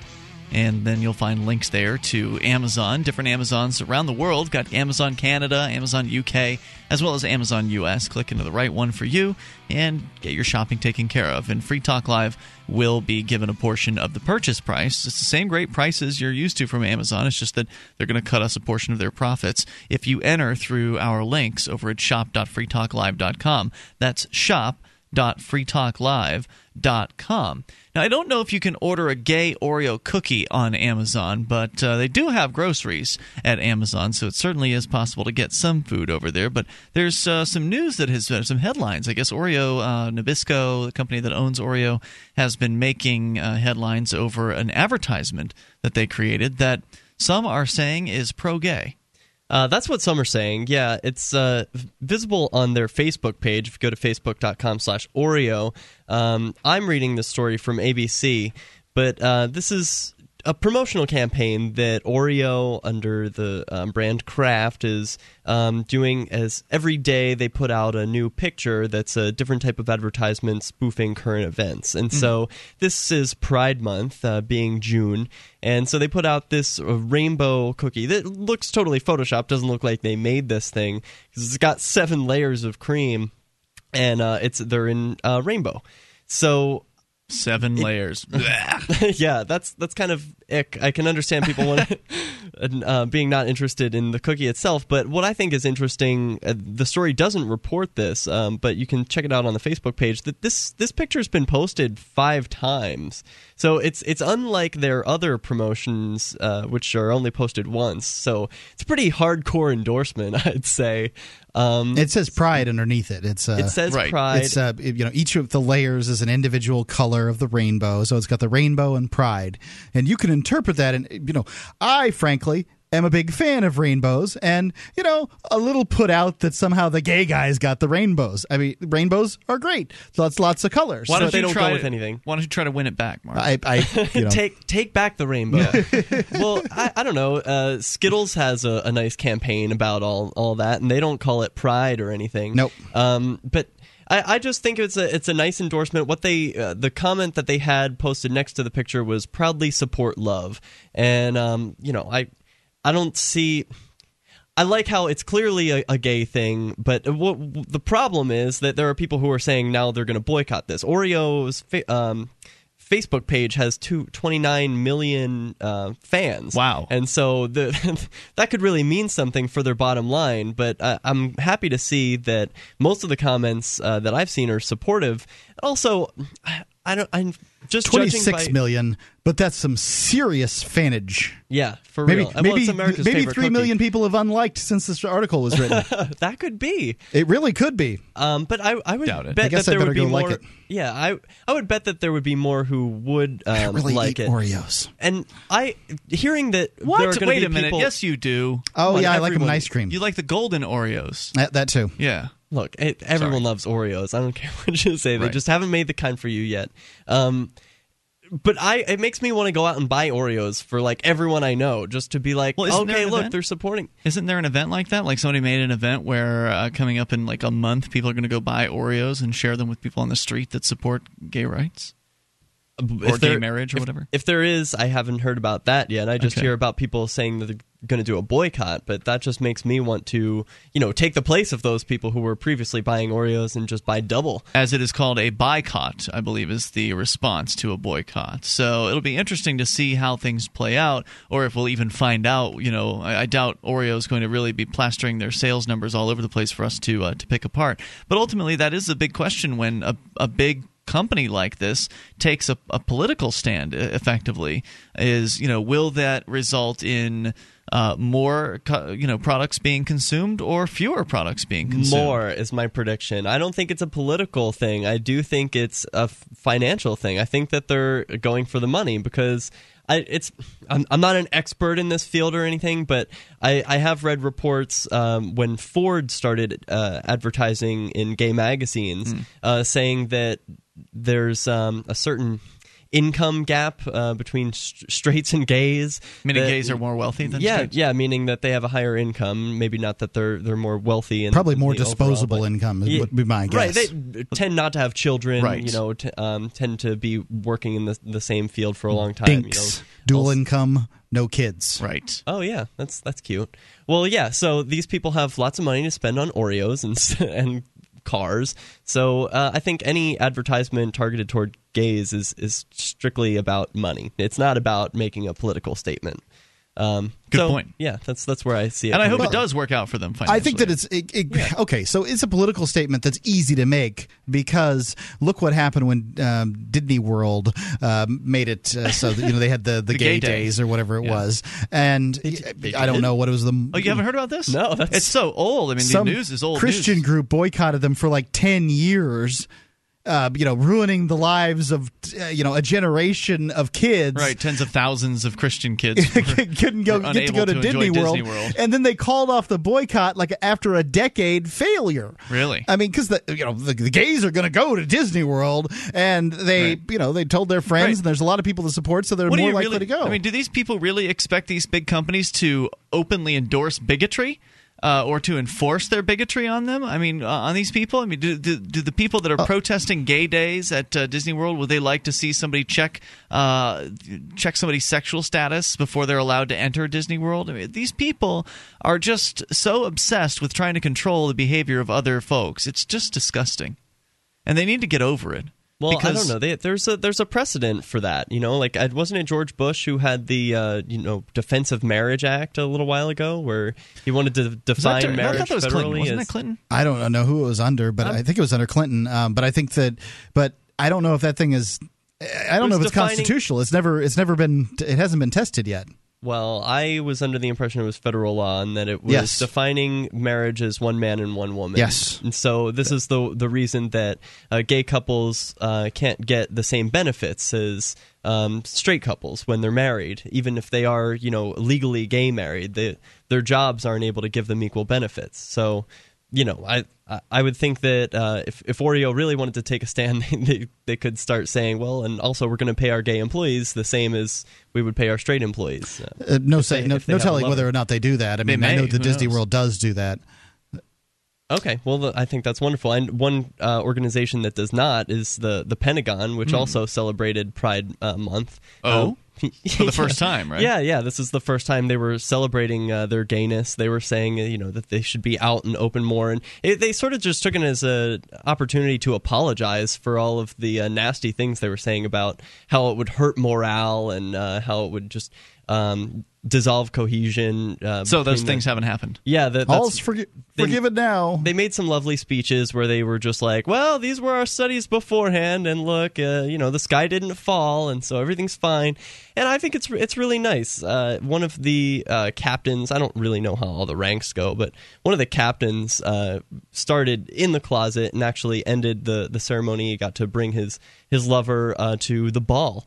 So, like, can you imagine for a marine how how uh, this must be so different? No Um, kidding. it must be a really different world for them to um, be living in the Marines and, and seeing a, a homosexual lover at the ball. certainly has to be unusual. Although, uh, you know, I would still hope that people who care about their lovers would discourage them from joining the military, regardless of their sexual proclivities. Seems like a really bad idea. Well, yeah, um, but If you for- wanna see your lover are- again. well, for those who are working uh, within the military, I don't know if it's a. I, I really don't know if it's better if they got um, benefits because wouldn't it make more sense if it would if, if they didn't and then just got so turned off by it that they were like oh I don't I don't want to join this anyway you know they're not going to treat me as an equal so why would I be a part of this organization Yeah, it's a tough uh, it's a tough situation to really support. I mean, I still ultimately do support treating people like equals. So if you're going to give one set of people benefits, you should give the other set of people benefits. But at the same time, I want to discourage people from joining the military. So that's a, that's a tough one for me. I don't know. It's a personal decision. There are plenty of books that people can read that could turn them off from joining the military, or you know, pictures they can look at of uh, broken limbs. Uh, but it Yeah. seems seems to be up to um, you know the propaganda that they're subjected to. If it doesn't, uh, if it doesn't break your limbs, it'll break your mind. The military, that is. It's off so so many people. 855 450 free. That's the SACL CAI toll free line. You can take control of the airwaves. And why would anyone want to fight for these politicians that have been oppressing uh, people for so long? Because that's all you're really doing. You're not protecting freedom. You're just doing whatever it is you're told by people like George W. Bush and Barack Obama. They don't have your best interest in mind. It's free talk.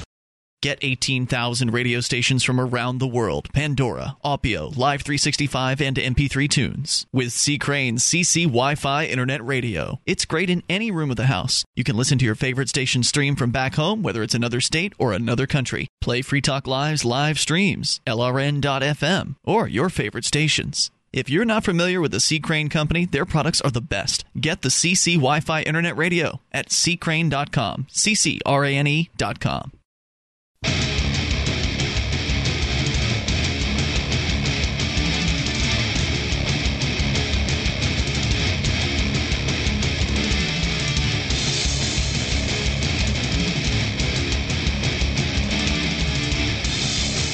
This is Free Talk Live. You can bring up anything you want and dial in toll free at 855 450 free. That's the SACL CAI toll free line.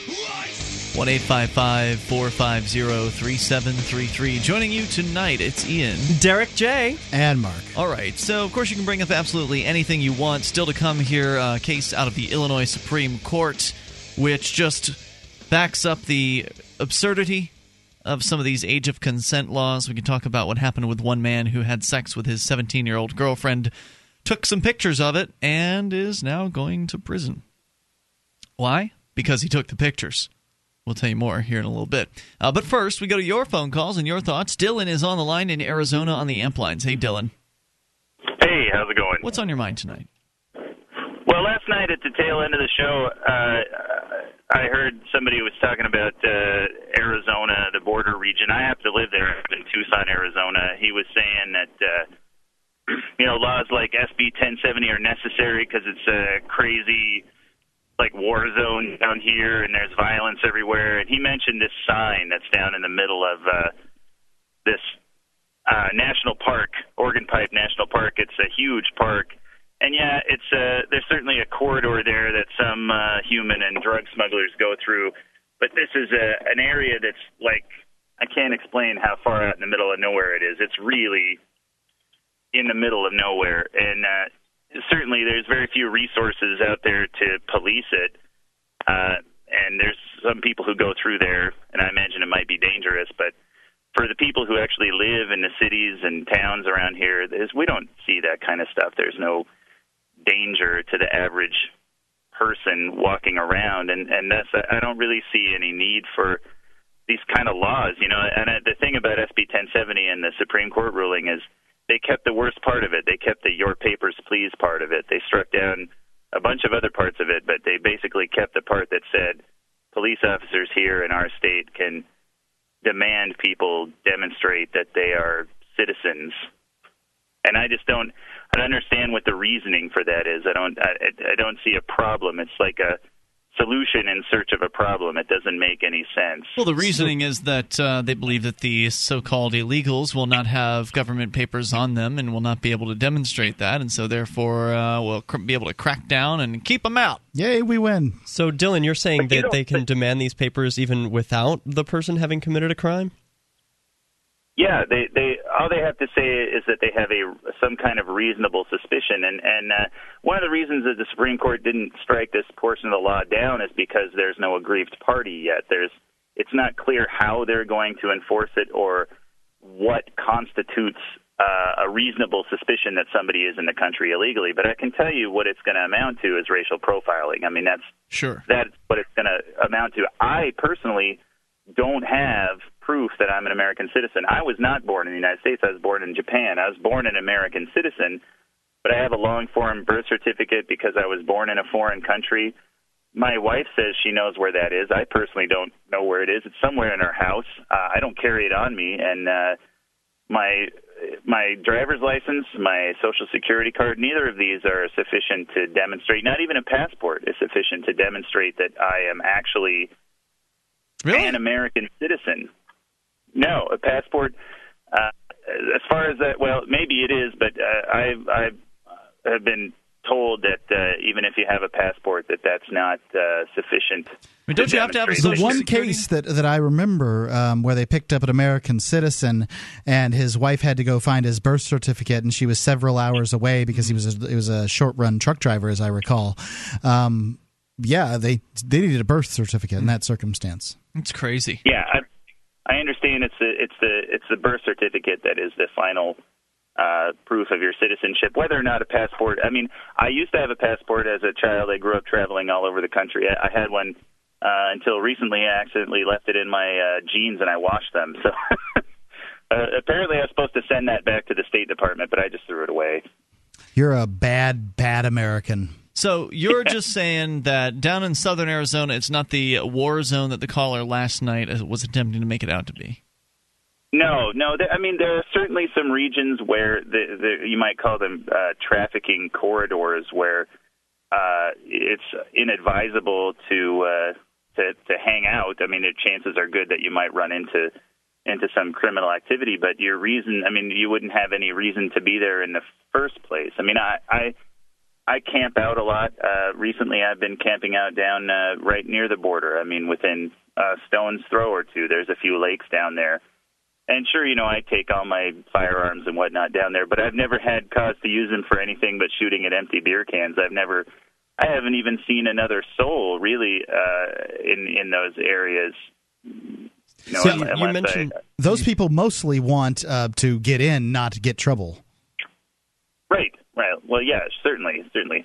I mean, there's and there's there's a difference, I think, between the drug traffickers and the the human traffickers. Certainly, and right now is the worst time of the year. It's incredibly hot here, and uh, there recently there was just uh, four people found dead after they collapsed and were abandoned by the the, uh, coyotes. coyotes who were leading them around. Uh, I think one of them was all the way from uh, I don't know Guatemala or somewhere very far away. But these, you know, these people are risking their lives just to come here for a job or something. They don't they don't have any weapons. They don't want any trouble. It's the the drug traffickers or the the coyotes who are leading them around. But You mentioned weapons, Dylan. I'm I'm curious. Uh, you you mentioned uh, that you brought your firearms around. Is Arizona a place uh, which has pretty gun friendly laws? uh, yeah, I don't think any uh, other state in the union has a kind of uh, firearms freedom that we we do here in. Uh, I asked Arizona. because- open carry is legal. You can conceal carry without a permit. Uh, you can drive anywhere with guns in your car. It's Well, you uh, started by talking about crime, and there tends to be an inverse relationship between uh, the amount of crime and um, how gun friendly a, a state is. Uh, you know, the more uh, gun friendly the laws are of a particular area, the less crime there tends to be. So, I I uh, would hear your uh, complaint that the um, advertisements touting that this is a war zone is, is pretty ridiculous as long as people are able to defend themselves and that uh, criminals have a suspicion that the people that they would like to attack may be able to defend themselves. So that sounds pretty right to me, Dylan. Yeah, well, certainly the the people who live down on the on the border and who, who have ranches and properties that are very close to these these trafficking corridors. I've certainly heard of stories of them having to to uh, to arm themselves. I've never heard of anybody actually having to shoot anybody else, but just the presence of their their firearm has been sufficient to deter anybody that has uh, wandered onto their property who wasn't authorized to be there. So. Dylan, Uh, thanks for you sharing and- your thoughts tonight. Anything else on your mind? No, no, I, I appreciate it. I just wanted to let you know it wasn't uh, wasn't like that guy was making it out to be. It's it's a pretty safe place to be down here. Appreciate hearing from you. Thanks for the call tonight. 855 450 free. That's the SACL CAI toll free line. You gonna wish him to stay off the crack too? No. Okay. You're referencing uh, something that happened last night on the program, Mark. Not everyone may be aware of uh, what uh, the no, inside you, joke is. a, a, a young lady called in and uh, was talking about her drug experiences in the distant past, 20 years ago or whatever, about uh, having done some uh, crack cocaine. And uh, in closing, you said, uh, "Stay off the crack," as as if it was like a real well wish. I mean, you were genuine in your in your well wishes to this person, and I, I'm sorry. I've known people who've done crack before, I man. just You think don't it's want to fall off that wagon. Funniest thing. Thanks, Derrick. Stay off the crack. Hey, that's a that's I would appreciate that. Why not? It's I don't want somebody really to relapse. weird. Relapsing, you know, not cool. Yeah, and, and you know, you could relapse after 20, uh, 20 years. It could happen. it's good to have the encouragement. That's all. Let's It's all just support thing. each other. there you go. 855 450 free. Coming up here, Illinois Supreme Court has decided that apparently it's completely legal to have sex with your 17 year old girlfriend in Illinois, but to take photos of it, on the other hand, is not. Bad, bad, bad. Which, of course, doesn't make any sense, does it? Does, does it make sen- sense to anybody out there? 855 450 free. We'll give you details in the case here in a little bit. And of course, you can also take control of the airwaves 1 855 450 3733. This is Free Talk Live.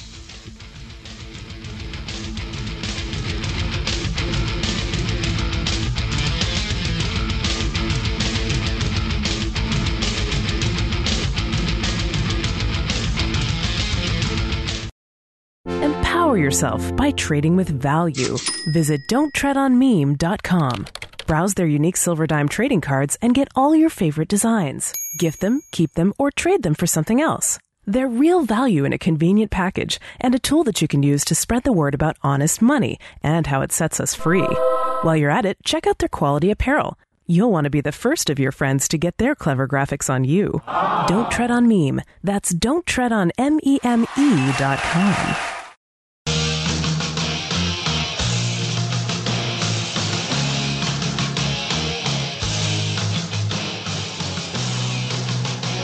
This is Free Talk Live. Take control of the airwaves toll free. 855 450 free.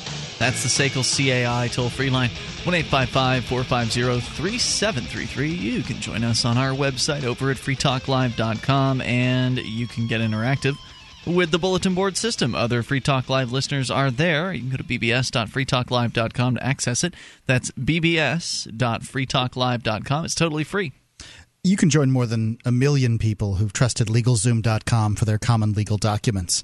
Uh, no matter what it is that you might need a legal document for, whether it's, um, you know, say incorporating your business or putting together some kind of uh, trademark or, or whatever you need to protect yourself. Yourself, if your family, if you need to protect him with a will or a living trust or a trust or a living will or whatever it is that you need to get, they've got it over at LegalZoom.com, and you can save $10 on your order with coupon code FTL.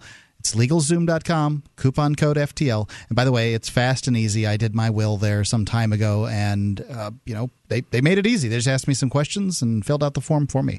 Legalzoom.com, coupon code FTL. Let's go to Kelvin listening in Colorado. Uh, Kelvin, you're on Free Talk Live on the amp lines. Hello. Hey, good evening, Ian, Mark, and welcome home, Derrick. Thank you. What's on your mind, Kelvin? Hey, uh, on my way uh, back from Pork Fest, uh, I wanted to uh, relate to you a little story uh, with the, the TSA, and this isn't one of those like you know earth-shaking uh, abomination type stories like the uh, the poor person with their uh, grandfather's remains, but it was more of a, a psychological thing that just hit me the wrong way. Uh, so anyway, I'm at uh, Boston Logan International. Uh, and the people are all in, in they have these serpentine lines that you go into uh, before you get up to the actual where they get the X-ray machines and all the groping and all that stuff goes Mhm. on, uh, and everything's uh, proceeding along as normally. Uh, you know, there wasn't anything unruly going on or disruptions in the crowd or anything. Uh, I'm feeling a little anxious, like usual, before uh, you know subjecting myself to the situation where, well, you know the situation. Uh, at, and at one point, a, a TSA guy shouts out to the people uh, something along like the lines of like, "Come on, let's move it, let's go," uh, and my blood just went cold, and a shot of terror just went up my spine. It was like, did he just say that out loud? He's actually like herding us through the line, like you know Nazis at the camps. It it was just so bizarre standing there with all these people in line, you know, American citizens waiting to go, you know, through this process, but still expecting to have, uh, you know, some level of professionalism going on there, and have this uh, TSA guy just shouting out at the, you know, at the people, you know, hurry up, come on, let's go. You know, As though you uh, were like a- cattle or Haven't children. got all day here, Right. people. As though you're cattle Yeah. or children on a playground uh, being brought inside, that sort of thing. Yeah, uh, or like we were at you know, doing some kind of illegal activity, and they were trying to or, or interfering with the police or something, and they wanted, wanted to break up the crowd or whatever. But this guy was just, I don't know, like on some kind of power trip or something. Oh yeah, Wow, how offensive. imagine those guys but they- uh, really enjoy whatever little bit of control they can exert over people. Yeah, and and the thing is, the the line is moving like it normally does. There is nothing you know, weird going on. This guy just decided he'd start, uh, you know, throwing out some uh, well, abuse. A little bit of bellowing won't hurt here. As, as though it's the people in line's fault that the line moves slowly.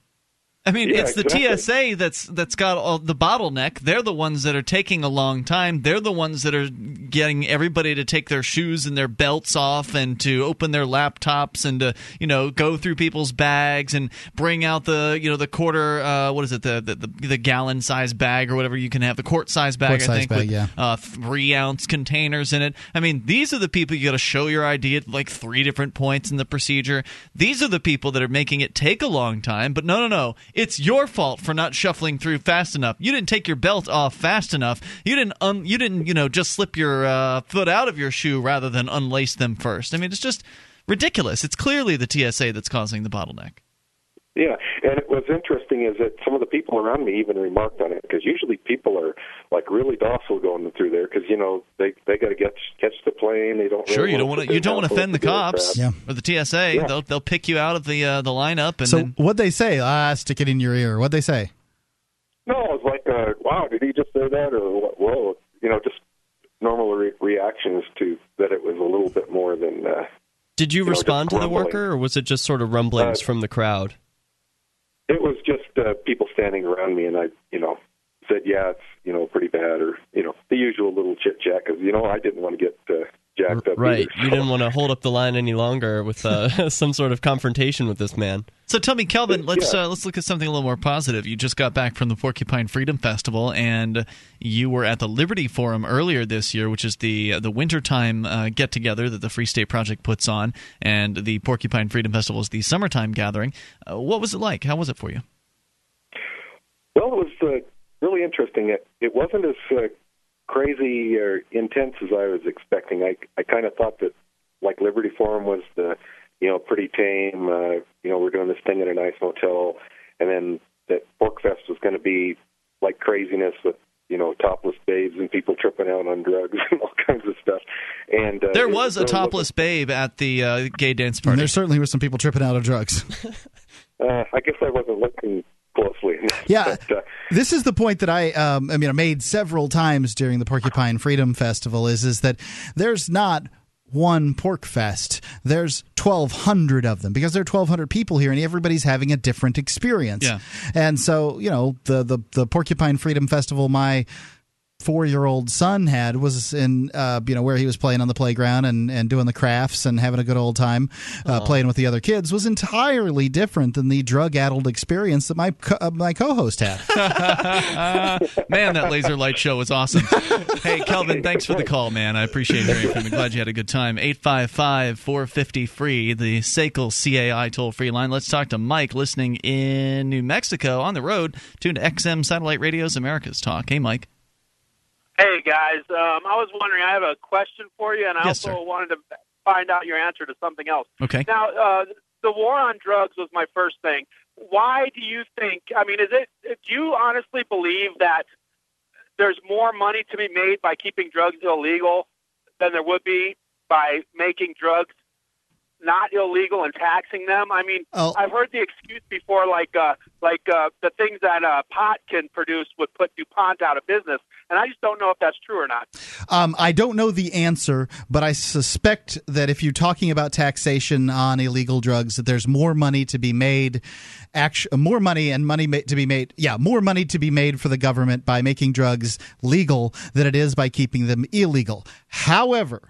There is not as much money to be made by the individuals who are currently making money, i.e., the, The police. DEA and these police uh, these police agencies uh, at all different levels. They stand So- to have a budget cut if the drug war a, goes away. a huge budget cut. And so what you have are people that are individually defending their bailiwick. It doesn't matter whether from a, a you know a monolithic standpoint that the government, whether it's uh, federal, state, local, Yeah, or whatever don't care about be. the government. Right. They care about the cops. The cops forget care the about the- industrial complex. themselves. Currently, the only person that the drug war, or the only people that the drug war helps, is organized crime and the police. And as uh, Derrick points out, the prisons. Prisons, yeah. Uh, let's tell you what, Mike, hang on. I know you had another question and you might want to respond to that. So stick with us. We'll bring you back here in moments. 855 450 free. Free Talk Live.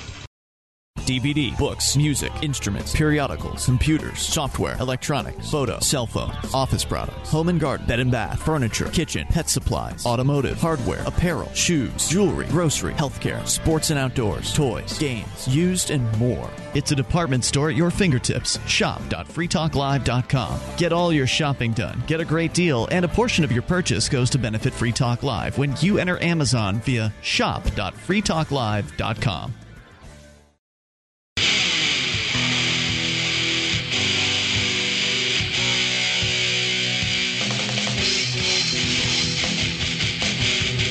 Talk Live, you can take control of the airwaves here at 855 450 free. 1 855 450 3733 and join us on our website over at freetalklive.com. And the features that are waiting for you there, you'll find that they're free. Those other talk show hosts want to charge you for accessing their site. Head over to freetalklive.com, enjoy the various features you'll find. And if you like the show and want to help support Free Talk Live, you can go ahead and become an amplifier for as little as $3 per month. We'll take that 3 bucks in and invest it into Free Talk Live, getting on more radio stations uh, around the country and bringing more internet listeners on board as well exposing new people to the ideas of freedom. Plus, you get perks like access to the AMP only call in lines. Had a couple calls come into those lines uh, tonight. You can get access to those, plus the AMP only podcast, forum, and more. Get the details and get signed up. It makes a big difference for us when you do, and for you, it's only three bucks a month. So once again, it's amp.freetalklive.com. That's amp, as in advertise, market, and promote. amp.freetalklive.com. Bitcoins allow anyone to be able to send and receive payments to anyone in the world. It is mathematically impossible for anyone, including banks or governments, to block you from sending or receiving these payments. It's mathematically impossible for bitcoins to be counterfeited or inflated. It's mathematically impossible for anyone to freeze your account. It's impossible for anyone to interfere with your account in any way. And if you're careful about it, bitcoins can be used anonymously as well. Bitcoins give you 100% control over your own money. Bitcoins are a new online currency, and you need to find out about them. You can go to weusecoins.org, watch the video. They're an amazing thing, and I I believe thoroughly that they're going to change the world. You can uh, get your bitcoins by going to bitinstant.com. They will they give you a little uh, receipt so that you can deposit money at more than 700 locations in the United States, Brazil, uh, and the Soviet Union, or excuse me, Russia, and they Eurozone's coming on soon. So you know, bitcoins everywhere. You can get them if you want them. It's uh, bitinstant.com will allow you to do that. All right, let's go back to Mike. He's listening to XM Satellite Radio's America's Talk. And Mike, uh, you had started out with a question regarding the war on drugs and would not the government have more money uh, at its disposal if drugs were decriminalized or legalized rather and taxed? The answer is yeah, they'd probably have a lot more uh, money from taxing drugs but then the current agencies would not have the same funding and they certainly wouldn't have the same power and influence they would. Because the funding's one thing but it's also you know the cops really like being able to steal houses and steal cars from people. And without asset forfeiture laws uh, that they have received from the war on drugs they wouldn't get that uh, that stuff anymore. So there are a lot of different incentives to keep the status quo uh, the you know the way it is Yeah, I think you're right about that, and they certainly don't want to lose their little slice of the pie. exactly Um, the, yeah, the other thing is uh, when I first started learning about you guys and listening to the show, I was a little bit skeptical, maybe even cynical at first about the Free State Project. But I'm realizing as time goes on that it is about getting what you're after, the freedom that you're after in your lifetime, not that it's going to happen in the next eight months or eight years or whatever. But I can't seem to get my wife on board. And the other thing that I wanted to ask about was as I'm reading the website, um, I saw something, and this is this is paraphrasing, but it said something to the effect of, uh, "We don't we don't endorse people for publicly uh, elected uh, seats. We don't en- um, endorse. We don't promote." I- I'm wondering why you wouldn't do that if that could be a a, a tool to get what you want quicker. I'm not sure that it's a tool at all. Um, you know, the Free State Project endorsing a candidate probably isn't much of a. Uh, you know, the, the people that have moved for the Free State Project tend to sort of know what they're looking for in a candidate anyway, and you know, if they hear the buzzwords, they're going to support that candidate.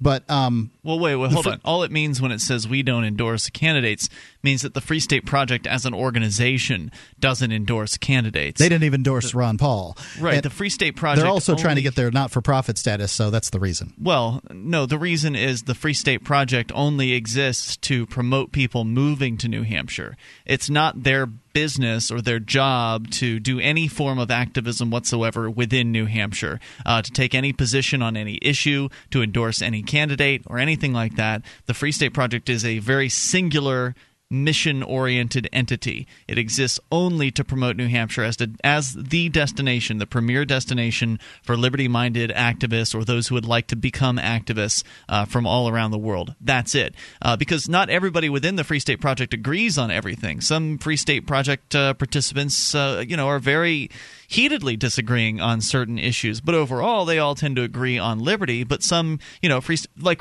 for instance, there's an example uh, in Manchester. I think it's the Manchester area where one candidate is running as a Republican. He's a Free State Project participant. Another per, uh, Free State Project participant is running as a Democrat. Uh, so, what would the Free State Project do in a race like that? Uh, would they endorse both? Would they endorse one over the other? I mean, so and and it brings up all these big questions that the board would have to address because it's a board operated organization, uh, and that's you know they just they don't have they it's they're it's difficult and, enough for them to get uh, you know one thing taken care of, let alone have to go through a list of political endorsements or whatever other activism forms that other people think they should do. I think it's best if they just stay the hell out of it and let each individual member make their own decision. Like I could endorse somebody for president, and I would endorse Ron Paul uh, for president, but I'm not doing that on behalf of the Free State Project. That's just Ian Freeman saying that. Right. Not everyone who uh, comes to New Hampshire as part of the Free State Project endorses politics as a as a tool for uh, advancing freedom at all. Right. So it would just upset one group at the cost of another group, all within the Free State Project. Does that make sense? Yes, completely. I understand exactly about what you're saying. Hey, on a scale of one to ten, this is my last question. What's what's the winter like? Well, um, I don't I don't know what a ten is. If ten is the frozen tundra, uh, perhaps it's Yeah. an eight. Um, you know, I mean, the fact is Not that this year. It's probably Yeah, more it like was a three. mild. Yeah, uh, this year uh, most of the East Coast had a very mild winter, and as I understand that there were some record snows way out west. But And we uh, had some 80 degree days this winter. It yeah, was that, crazy. that much is true. But if you don't get a couple of negative 20 degree days in a winter, it would be surprising. Yeah. This, this last winter was surprising, but I'm not going to lie to you. You're, there's going to be some, I, sh- I shouldn't say days, I should say nights. This Negative winter was 20 degrees. amazingly warm. Uh, it was historically warm, like the most warm uh, in recorded history, or something like that. But let's jump back real quick, though, Mike, if you don't mind, to the uh, the problem with the wife not being interested in New Hampshire. Uh, Mark, would you have any recommendations uh, for what could be done there? I don't know that I do have any re- recommendations. only man with a wife on the- um, the I am show. the only guy with a wife on on the program here. I don't know that I have any recommendations. Your What family. about come to Porkfest or the Liberty Forum? I, I would say that that's you know probably the best thing you can do is some level of introduction. Is you know bring her to one of these events and have her meet the ladies that Mm-hmm. are involved. Um, you know, show her the benefits. Um, in you know, I don't I don't know what area of life you know it, it uh, you know she's most concerned with but my wife said you know this is the first porcupine freedom festival that i've really enjoyed because she got to talk with other women about uh, growing gardens and food freedom. She's really interested in organic foods and she's really interested in health freedom you know as far as uh, taking whatever remedies it is that uh, she thinks are best. And she's interested in uh, you know how to you know educate my child outside of uh, you know sort of government constraints and that kind of thing. So those are her interests. And there are a lot of the people addressing those interests at the, the at Porkfest so she was really excited Mike, tell your wife about the Ladies in Keene podcast, a, a radio show produced here in Keene by uh, Free Stater ladies. That's another option. Okay. Also, Sex Lies Anarchy is another one. But I think Mark's suggestion is very good to uh, bring the family, bring the wife. Uh, do you have kids your, as well? your recommendation No, we we don't have any kids. No kids. Uh, so bring your wife up to uh, the the Liberty Forum. It's the next event that the Free State Project is putting on. It's uh, probably going to happen sometime this winter. I don't know if the the dates have been officially announced, but we will certainly give you that information as soon as it's available. And that's more of an inside, indoors hotel uh, convention style atmosphere, and uh, it's a great opportunity to socialize and network with a number of the families uh, and and couples that have already made the move to New Hampshire as part of the Free State Project, as well as others who are in, uh, you know, kind of in your camp right now and are still kind of on the fence or or have a partner or a spouse or uh, somebody who they care about who's also on the fence. So I hope that uh, that helps to some extent. And anything else on your mind tonight? No, that was it. Thanks for the great show, you guys. Thanks for the call. I appreciate hearing from you at 855 450 free. Stay off the crack, Mike. 855 450 3733. You can bring up anything you want, even in the remaining moments of Free Talk Live, which are imminent. You can take control.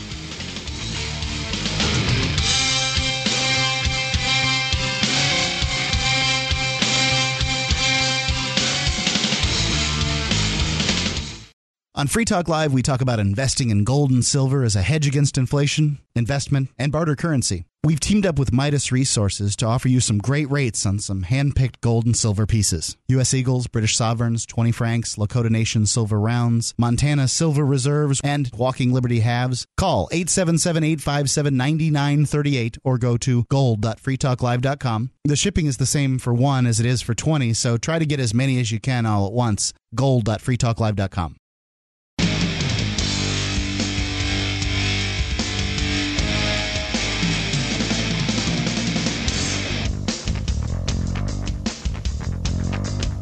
This is Free Talk Live. Moments remain, but enough time for you and your thoughts. If you make the call now, 855 450 free. Tonight it's Ian here. And Derrick J. And Mark. 1 450 3733. Derrick J is uh, busily getting caught up, and uh, you cranked out some videos already, uh, Derrick. So for the folks that have been waiting to see what comes after uh, Derrick J's visit to the Keene Spiritual Retreat, aka the county jail, uh, he got out yesterday morning, and already, as I say, Four videos posted. Four videos over at livefreeordance.com. That's right. And they're also at my YouTube channel, uh, youtube.com slash FR33ManTV, Freeman TV. Excellent. Uh, so folks could go and take a look at that. One of them is of you speaking to the crowd at the uh, the latest uh, protest that we were attending yesterday in Middleborough, Massachusetts for the profanity event. Little bit of civil disobedience, a little bit. Yep, right out the fresh out of jail and straight back into the uh, the activism, which I thought was just fantastic. I, it's a lot of fun. Yep. Let's go back though uh, to the phones here and to you and your thoughts. Uh, let's go to Nick,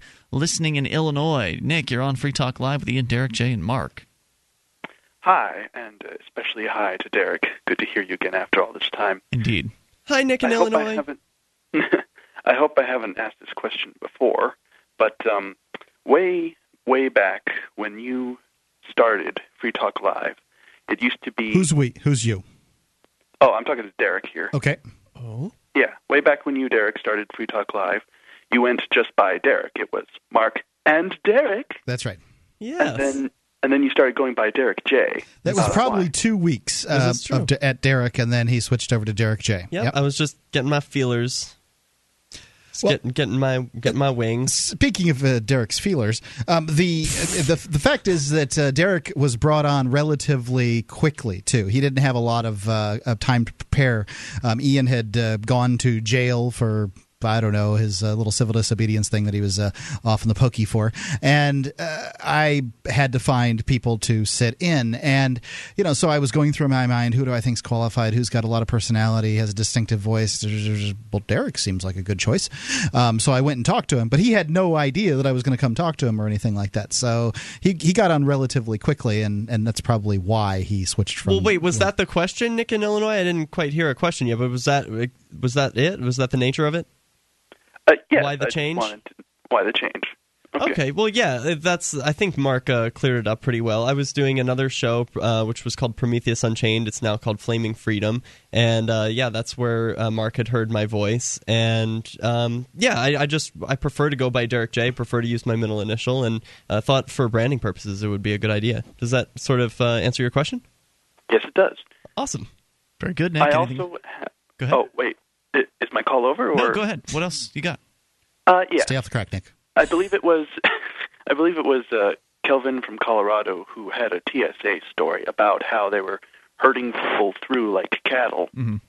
Actually, I he said had- like uh, Nazis to the uh, gas chamber. I believe was what his analogy was. I had an experience like that when I went to jury duty a couple of years ago, where uh, when you go into the courtroom or uh, when you go into the court building, they have a, a metal detector, and I was really shocked as I was going through there. One of the uh, security or police or whoever was there just started bellowing at people, and tr- and the way he talked reminded me exactly of how teachers used to treat me when I was a child, and I was very offended, but I was also very afraid because they had guns. Hmm. And I'm That's it. The government amazed, helping you. And I'm amazed. No, I guess I'm not amazed that people stand for it. Uh, that's kind of It is sad. Is it most, frustrating, though. isn't it most people's experience though that uh, when they're going through the TSA line, that generally the bureaucrats are as respectful as they need to be? I mean, I, I, I mostly haven't dealt with getting treated poorly. The whole system is poor, but they're mostly professional about it. You know what I mean? Yeah, I've had. Uh, I- I wouldn't say positive experiences with the TSA, but I've never been barked at by a by a TSA person. Very good, Nick. I appreciate your call and thanks for your thoughts tonight. Brett's in Boone County, Wy- uh, Wy- West Virginia, rather, listening to WVTS. Hello, Brett. How you doing? Hey, what's on your mind? Uh, I had a question. Um, everyone's talking about going to the gold standard, and uh, my thought was, um, would there ever be called like a martial law, so your gold would be kind of like useless, or am I just overthinking the the whole gold aspect? No, I don't see why martial law would make gold useless. Uh, gold is. But there has been a situation where the government confiscated gold. I think it was in 1934 In the 30s, when yeah. um, when uh, Roosevelt uh, decided that well they needed to confiscate all the gold, and they did. Don't do that. Don't turn your gold in if they demand uh, that you turn the gold in, uh, because Can't sell it at that point either. you could Well, absolutely sell it very question. quietly. exactly. I mean, I was just, you know, everyone's selling gold, and I'm thinking, well, where's it coming from? You know, um, The so- ground, vaults. Uh, I mean, there's a finite Exactly, amount. but Knox is supposed to have all the gold. There's but no gold. I, I don't think there's really any gold in Fort Knox, and I don't know if anybody really does believe that at all. But uh, gold is there's obviously a finite amount of it in the earth and out and around the earth. So uh, at some point, as gold becomes more useful or less useful in uh, industrial applications and uh, or whatever uses people have for gold, uh, its value will fluctuate. But overall, the uh, value of gold as well as silver has increased over time in relation to the amount of dollars in circulation uh, that are chasing them around. And so I think that uh, it's a you know it's a pretty safe bet. Obviously, there I'm not a, an investment advisor. I, you know I can't guarantee a return for you or anything like that. Uh, and that's not the reason that I buy silver or gold. I buy it so I can have something of value as the dollar continues to be inflated, as the U.S. government and the Federal Reserve continue to print out more money. Uh, gold and silver have historically held their value in comparison to the U.S. dollar. So that's not likely to uh, to stop happening at any point in our in our lifetimes because silver and gold are useful in many industrial applications. People like them because they're shiny, uh, and people like them because they are you know handy for trading between uh, between folks. Exactly. So they're inherently That's valuable. Um, would it be a best bet to like just buy gold from like pawn shops, whatnot, and then melt it down so no one would know that I have a certain amount? I mean, don't what- think you've. I don't think that you have I, anything I to think fear. that's um, yeah. I think you're No. you're jumping the gun on it. Currently, um, you know, gold is it's going to be more valuable in whatever form you buy it in, likely than it is in a melted down form. I mean, you know, nobody wants a glob of gold. Um, right. so- right. And plus, in the stores that I've uh, gone into, Brett, uh, to buy gold or silver, they don't make a, a record of you know my license, driver's license or anything, and say okay, and he brought it home with him to this address. You know, so I don't I don't think there's too much to worry about there. You know, if you're if you're Well- really concerned about somebody finding your gold, uh, find a good place to hide it, uh, and There you go. And then There it you go. won't well, uh, the name was Brad, not Brett. But, Oh, excuse uh, me. listen, Apologize, good talking Brad. To you, and um, glad to hear you Here's- guys in the evening. Brett, here's what I'd recommend. Uh, we've got uh, some partners with this radio program called Midas Resources. If you go to gold.freetalklive.com, you'll find both gold and silver rounds uh, that are there that uh, can get you pretty much. They can, Midas can get you as much gold or silver as uh, your little heart desires. No, absolutely fantastic. Thank, Thank you, you, very sir. much. Good luck out there, and thanks for the call tonight. Appreciate hearing from you. Once again, that's gold.freetalklive.com. Go ahead, take a look there, and then compare it to other gold dealers uh, or silver dealers online. You'll find that Midas's resources, or Midas resources, very uh, competitive uh, in the pricing uh, Yep. structure. And when you buy through Midas, Free Talk Live also benefits uh, from you doing that. Because, one, it helps support our syndicate, which is backed by Midas Resources, uh, which keeps us on the air on various different radio stations. And it also directly supports Free Talk Live because we get a very, very small cut of the uh, the gold and silver. Well, there isn't much of a margin on it anyway. That's right. I mean, you know, that's just the that's the way Midas does business. Is there isn't much of a margin between the buy and the sell. But it's nice of Midas to cut us something. Yep, indeed it is. You know, uh, one of the things that I like to do is I like to get the uh, the the pre 1964 dimes, Mm, yeah. uh, as in Yeah, 65 dimes, and that way I can do business with people. You know, the people that I'm doing business with face to face that want to. You know, do business in silver. I can do that, and that, that makes me very that makes me very com- comfortable to be able to uh, to do business in silver. Well, we just uh, actually don't tread on memes. Drew was uh, by the studios today and brought over a number of dime cards. As a matter of fact, and I think they are absolutely stellar. They're one of my favorite uh, ways to. I guess There's one with our picture on it. Yeah, it's kind of uh, weird, but I'll take uh, that one. Thanks. enjoy. Uh, but anyway, the idea is to uh, separate these dimes, these pre 1965 dimes, from a pile full of dimes, because they look like dimes when you look at them next to another dime, but they're actually 90% silver, unlike the dimes that are coming out since 1965. I almost always buy Mercury dimes. I like to, you know, distinguish between the pre 1965s and the Mercuries because the Mercuries are just much more obvious. They stand out in a handful of Mm-hmm. dimes. They're going to stand out even more so. Are those the ones with the uh, the non-president on the front? That's right. it? It's it's supposed to be Well- Lady Liberty, but it looks like the uh, the Roman god Mercury, so they I call see. it Mercury dimes. Right. They've also got the barber dimes a little bit older than that. Yep, that's right. Derrick J, I don't know when you're taking off for your tour, um, but hopefully Got we'll be about able to- another week here. Hopefully, we'll have you back in at least once more before you hit the road. And of course, expect to hear from you while you're on the road with uh, occasional updates. That's right. I'll be calling in. All right, so head over to livefreeordance.com for Derrick J. And don't forget victimlesscrimesfree.com as well. There's a link there to help fund his next activism project. We'll see you tomorrow night. freetalklive.com. The following edition of the Edgington Post interview series is brought to you by the Free Talk Live AMP program. Become a Free Talk Live amplifier today for as little as three bucks a month. Get perks and help us get on more radio stations and more internet connections at amp.freetalklive.com. That's amp.freetalklive.com. And here's Mark. All right, it's another edition of the Edgington Post Show here, and I'm Mark Edge, and I host the uh, radio program Free Talk Live. You can find it at freetalklive.com. Today I am with William Norman Grigg. And uh, uh, William, are you there?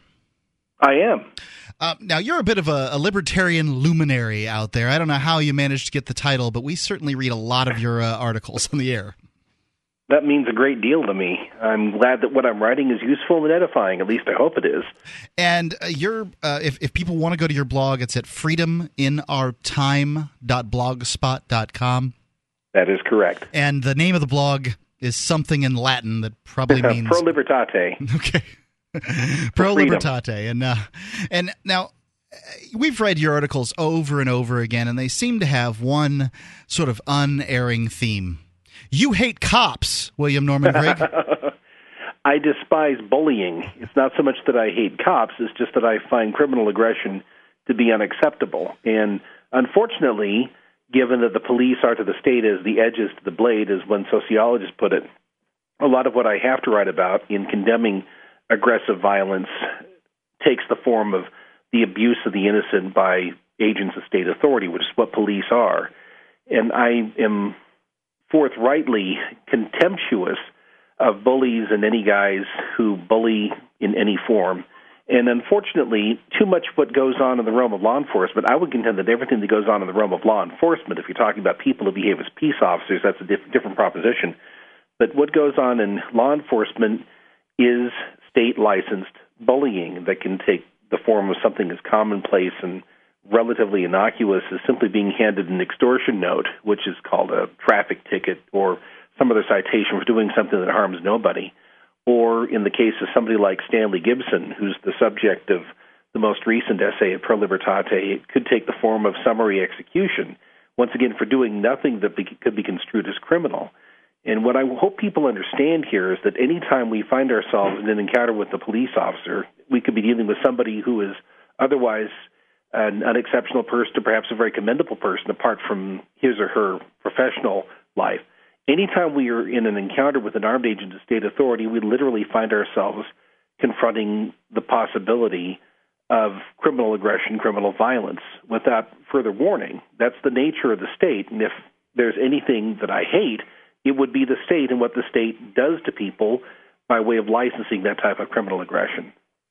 Now, um, I want to talk about the story here with uh, uh, with Stanley Gibson, and then I want then we can talk generally about uh, All right. law enforcement in our time. I think it uh, I think it's really important, um, but you know, every one of these stories, and I can't tell you dozens and dozens of stories we've read throughout the years, maybe hundreds, um, of situations where people are upset, mentally ill, something's going on in their life that doesn't rise to the level of necessarily criminality, um, or certainly doesn't necessitate uh, a lethal force on the side of the police, uh, whatever police department or police official um, is is uh, you know responding, and somebody ends up dead. And usually, and it's not, and it's not the cops, right? Uh, you know, I mean, we're, we would, they would have us believe that, that law enforcement is this uh, terribly dangerous profession, and sometimes it slips into the top ten, and sometimes it doesn't. Pretty consistently, uh, uh, you know, people that, that drive uh, vehicles, taxi drivers and tr- truck drivers, and people who fish for a living are like right at the Yeah. top. Um, Yeah, commercial fishermen. yeah, and I want to thank them right now for their service. Um, Farmers. Right.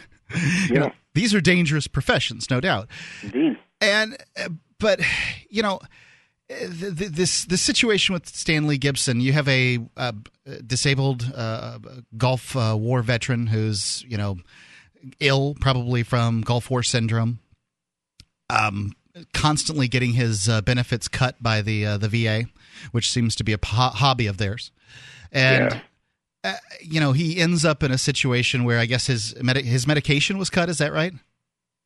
His medication is anti-anxiety drugs. I don't know if I want to call them medication. He'd been on these anti-anxiety drugs, and I'm a skeptic when it comes to their value. But the point is that he had been taken off them cold turkey just a couple of weeks before his breakdown last December, and that happened at the end of a really bad month for Stanley Gibson and his wife Rhonda. They had found themselves without a home. The home they were renting went into foreclosure. It's a very common thing. Sure. My wife and family and I are facing that same predicament now for the second time in three years. So it's a fairly common thing. And they happened to be relocated to an apartment, a less expensive apartment, just shortly after the anti anxiety medication was taken from him and his benefits were cut.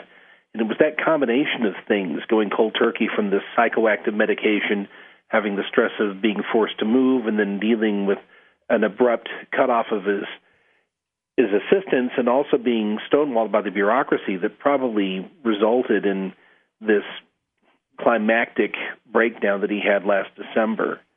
and it was because they had been moved out of their home into this small apartment next to a condo that he ended up in the place where he ended up having this fatal encounter with the Metro Police in Las Vegas. Yeah. Now, um, you know what, occurred is, uh, well, I guess I guess I would say that as far as anti-anxiety drugs, I'm, I'm a bit of a skeptic as far as they go too.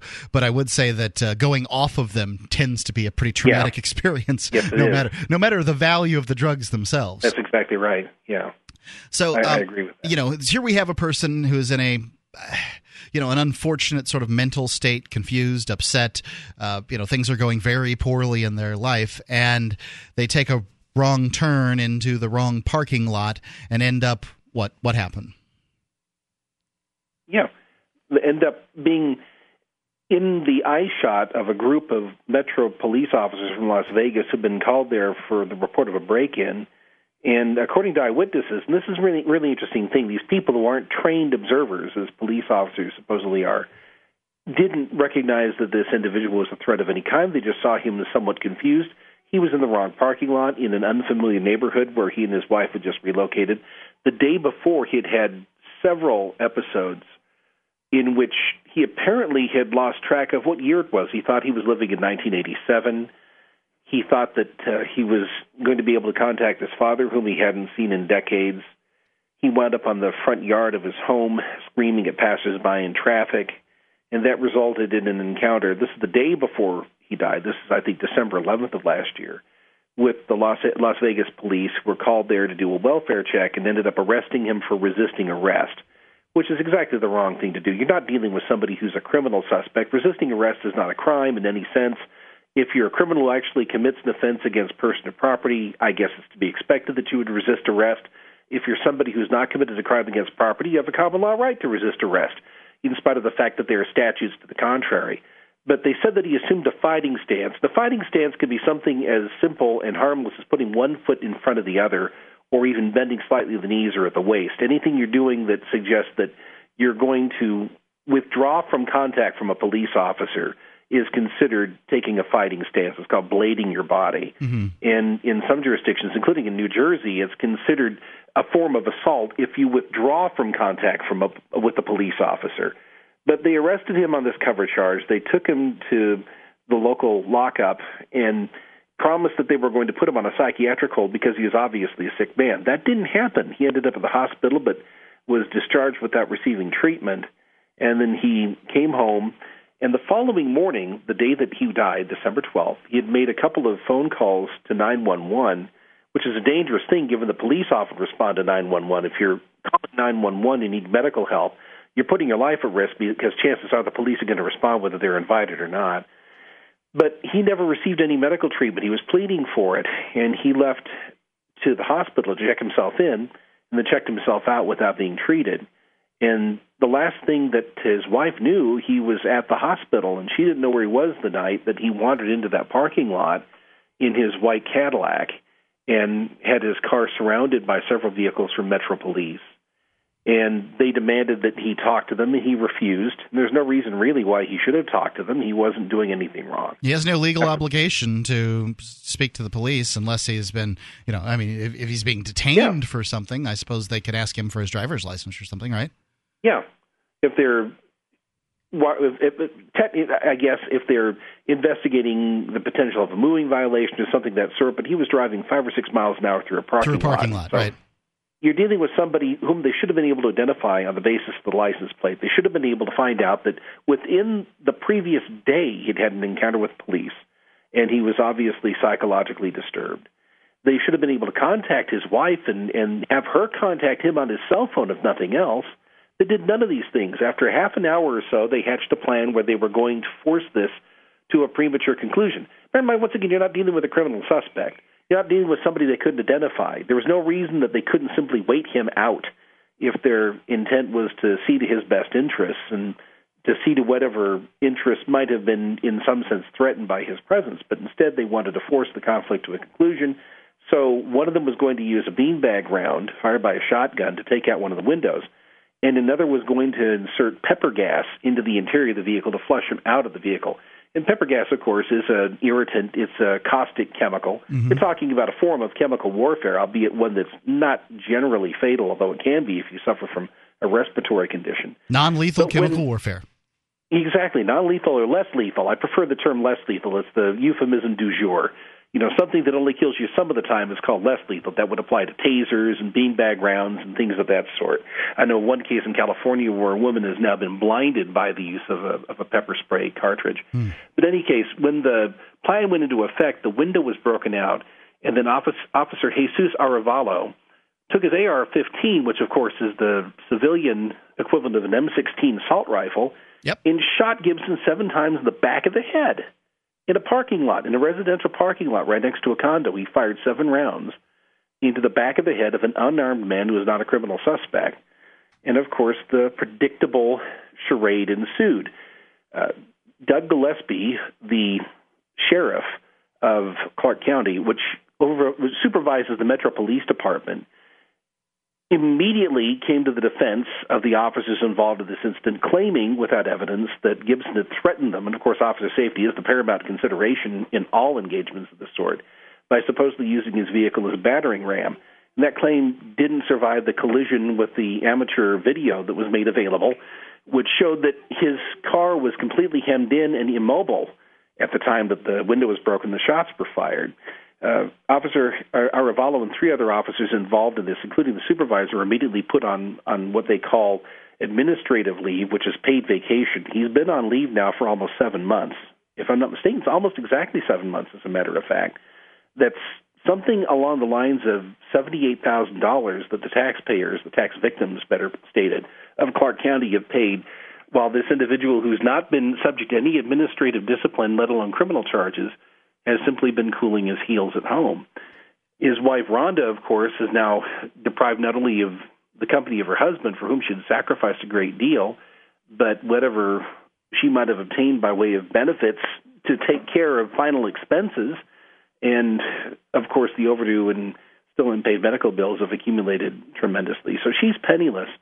And the four officers involved in what has to be considered, at very best, a criminal homicide, uh, second degree murder would be, I think, the best way to describe this, have been collecting their salaries and benefits and are apparently immune to any kind of accountability because in Las Vegas, until recently, the only instrument for reviewing the distressingly plentiful instances of officer involved shootings was the coroner's inquiry, which is a non adversarial pseudo juridical body that has a jury, but the jury has no powers of subpoena, and the representative of the victim has no powers to cross examine the police officer, and the district attorney works in collegial fashion with the union representative who's making the case for the officer. I mean, they basically get together and orchestrate how the hearings will proceed. I think that when, be- before you go on, I think um, this union representative is kind of an important aspect.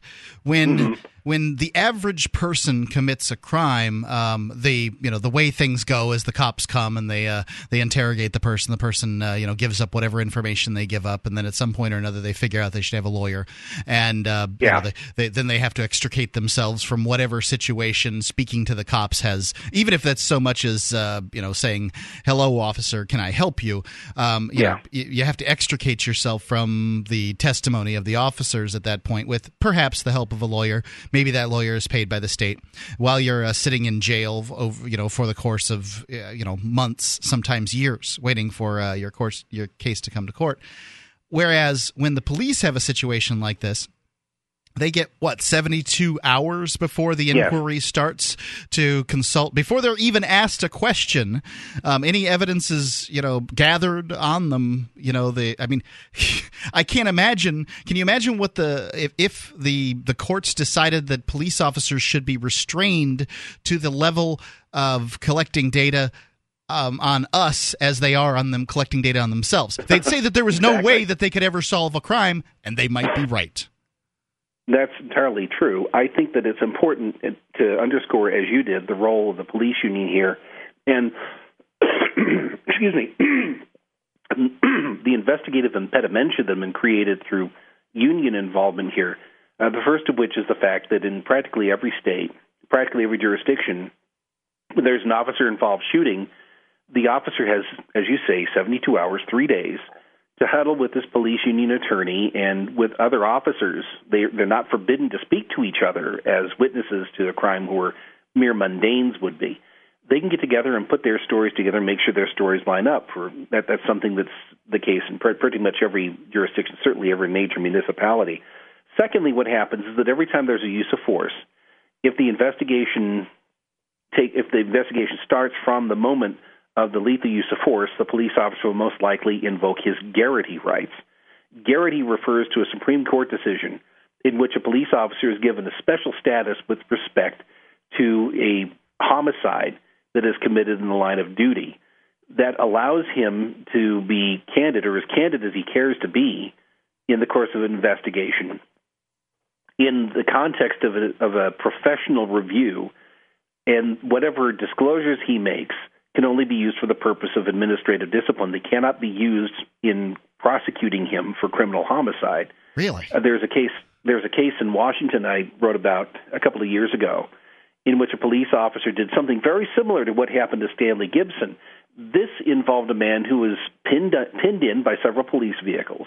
He was drunk. He'd caused a bit of a disturbance at the restaurant earlier that evening, and he had only one direction to go. He could go through a barricade and destroy his car, but he didn't threaten the life of anybody, a police officer or pedestrian, with his vehicle. But at a point about 20 minutes into this encounter, the police officer said, I'm sick of this. This ends now. He pulled out his gun and shot the guy point blank in the head. And the first thing he did after the other officers arrived was to start sobbing, I want my Garrity.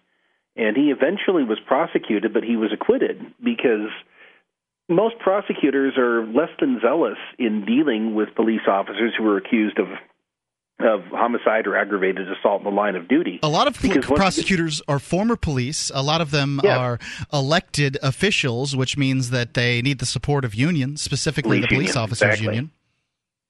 That's exactly right. And so that explains why most prosecutors are less than zealous in pursuing matters of this kind. But really, in terms of prosecutorial nonfeasance, I think Clark County, I think Nevada, has probably set a record in the known universe because over the last several decades, in the coroner's inquiry, which has been convened to review these police homicides, there's only been one shooting that was considered something other than justified. That was reversed on appeal. Apparently, the police who shoot people in Las Vegas are all but infallible, in spite of the fact that as the Las Vegas Review Journal has pointed out in its ongoing chronicle of this absurdity, just about every instance where you have somebody who's been acquitted by the coroner's inquiry of using force, that is, a police shooting has been ruled justified, you've got a troubled officer with a whole string of, of complaints, both from citizens and generally internal complaints. And a lot of them end up being indicted for crimes after the police shootings. Some of them have been indicted for drug violations, some of them for domestic violence. They, a lot of them have had all kinds of problems, both anterior to the shooting then subsequent to them. But apparently, when they exercise lethal force to that extent, that they're infallible. I mean, it's it's akin to papal uh, papal infallibility. You know, when the when the Pope is sitting uh, on his throne when he speaks ex cathedra, to that extent, he's infallible in the exercise of his office. In the exercise of their office, when it comes to using lethal force licensed by the state, these police officers are considered to be functionally infallible. That was the state of affairs with respect to reviewing police shootings in Las Vegas until about a year ago. Actually, no, until about a week before the Stanley Gibson shooting, hmm. when the the uh, city council in Las Vegas decided to revise the procedures for the coroner's inquiry by allowing at least some role by way of an ombudsman, I think the official is called, for representatives of the victim or the victim's family, and by creating at least uh, a record of sorts that the public could review and form its own conclusions about the merits of these shootings. Well, the police union in Las Vegas went ballistic, as they're inclined to do, and they said that this is simply unacceptable, that there's no longer a level playing field. And of course, this didn't change in its fundamentals what happens in an inquest because it's still non adversarial. There's still no power of subpoena. There's no power of indictment. There's no cross examination of the officers. But because they made it possible for the public to get the unredacted, or at least the gently redacted version of what happened, they consider this to be a threat to that holiest of things, officer safety. And so they have been tying up this process with lawsuits and, and petitions for injunctions and more importantly, they simply instructed their members, the police union, not to cooperate. Now, could you imagine what would happen if citizens, or as I refer to us, mundanes, simply decided that we wouldn't cooperate when one of us was accused of criminal homicide? No, we're not going to cooperate with the grand jury. No, we're not going to cooperate uh, if we're called before a criminal jury uh, we're simply not going to participate. You know, we're going to go. We're going to put ourselves on paid vacation and, and ignore uh, a court summons. Sounds that's like you're going to jail really, for a very long time. Exactly, but that's that's part of the privileged status that accrues to those who wear government issued costumes and exercise lethal authority on behalf of this murderous fiction called the state. And really, Las Vegas is per- perhaps the worst jurisdiction in the country in terms of police impunity for that reason. You know, um, that we see this kind of thing happen over and over, uh, William Norman Grigg, and I just wonder to myself. I mean, I, in in my line of work, I see this all the time. These stories, and I I get why people who hear my show, uh, say on a Saturday night on their the station where they hear Rush Limbaugh and Sean Hannity talk about how awful the Democrats are and how great our public servants that carry guns are. The ones that don't carry guns are a bunch of incompetent rubes. But the Yeah. ones who carry guns, it's like it's like it's like the sword of God handed to them. Yeah. And I, I wonder to myself, you know, obviously those people, when they hear us talk about these kind of issues, they think that we're just a bunch of hate filled, bitter people. I get it. But what do we do? I mean, what, what does the average person do about this situation? As trite as it might sound, one of the most important things we can do is to desacralize the exercise of, of government force, of lethal force, and to desacralize the people who carry that out.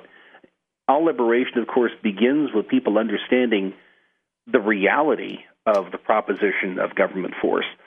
One of the really insidious things that's been done by the so called anti government right is by delegitimizing every function of government that doesn't involve the exercise of lethal force on behalf of the state, which is why people like Sean Hannity and Rush Limbaugh and Rusty Humphries, you know the whole sad cast, Oh, yeah. they are expansively skeptical of everything other than the slaughter of foreigners overseas and so-called perps or bad guys here at home. If you can stand to listen to that adenoidal fascist Mark Levin, he ends every program with a benediction upon the heads of the military and the Coast Guard and law enforcement and, and emergency responders and so forth. You know, basically the, the entire priesthood of the coercive class receives his open-ended plenary blessing at the end of every program, and they call themselves something other than status. You know, they are status in the purest and most malicious form. And one of the reasons why people are frustrated and bitter is because we've reached a point now where it's pretty clear that the extracting class, you know, the taxpayer consuming class, which for the most part, contrary to Republican myth, consists of very wealthy people who are politically connected, it's, it's been made clear by them that they are willing to extract from us every single cent that we have and every element of our property and every aspect of our personal dignity. And one of the most obnoxious elements of that class right now is the police unions in North Las Vegas, a separate town from Las Vegas. In North Las Vegas now, you have the city council declaring a fiscal emergency, a fiscal disaster, so that they can get out from underneath a union contract with the police and firefighters union that is bankrupting the city. Then a number of cities that have been dri- driven into bankruptcy by their police force. Maywood, California, is a good example, where because of the promiscuous corruption of their police force, they were uninsurable, and that drove the town into bankruptcy. And north of Las Vegas, you got the same state of affairs. But what's happened is that Harry Reid has intervened with the so-called Justice Department to give the police department in North Las Vegas a 1.72 million dollar grant in order to keep 14 officers employed as long as the city can somehow cough up 3.2 million to pay the balance. So what you're probably going to have here, given that the police union has also filed suit now against the city in order to get the emergency decree lifted so that they're still under this union contract, uh, the police department's probably going to end up in orbit of the federal government and the taxpayers in that town, which are already overstretched because of the collapse of the real estate bubble and the plummeting of the house values and so forth, they're probably going to end up in the worst of both worlds. They're going to be forced to pay more for a police department now that's completely unaccountable to them. Well, it's useful for people to understand that they are unaccountable to us anyway. You know the the standard trope. Uh, taxpayer or tax victim, as I prefer to call this, is stopped by a revenue officer and offended by the demands and the attitude of that uniformed official says, You work for me. I pay your salary. Well, no, neither proposition is true. He doesn't work for you. He works for the people who do pay his salary with money that is stolen from you. I wish people would understand that. There is no such thing as a local police force that is accountable to you. There may be occasionally a sheriff's department that retains some residue of political accountability. But the police have never been constituted as a body to protect the rights of the public. That's their proud claim.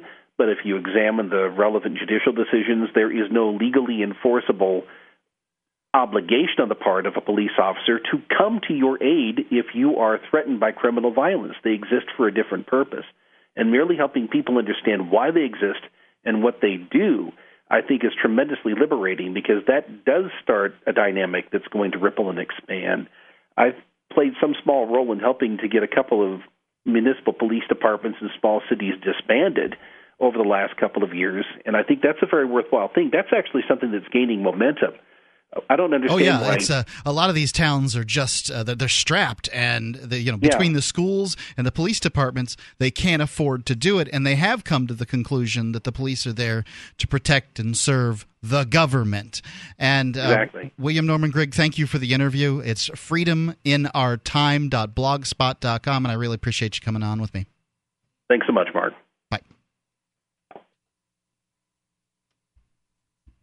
Do you ever have connectivity problems due to poor Wi Fi reception? I have an amazing solution for you C. Crane's Super USB Wi Fi Antenna 3. It can provide connectivity for up to a mile. We're using it at my house, and I can't describe it as anything but stunning. This antenna will change your life. If you're not familiar with the C. Crane Company, their products are the best. I highly endorse the C. Crane Company. Get your Super USB Wi Fi antenna at ccrane.com. C C R A N E.com.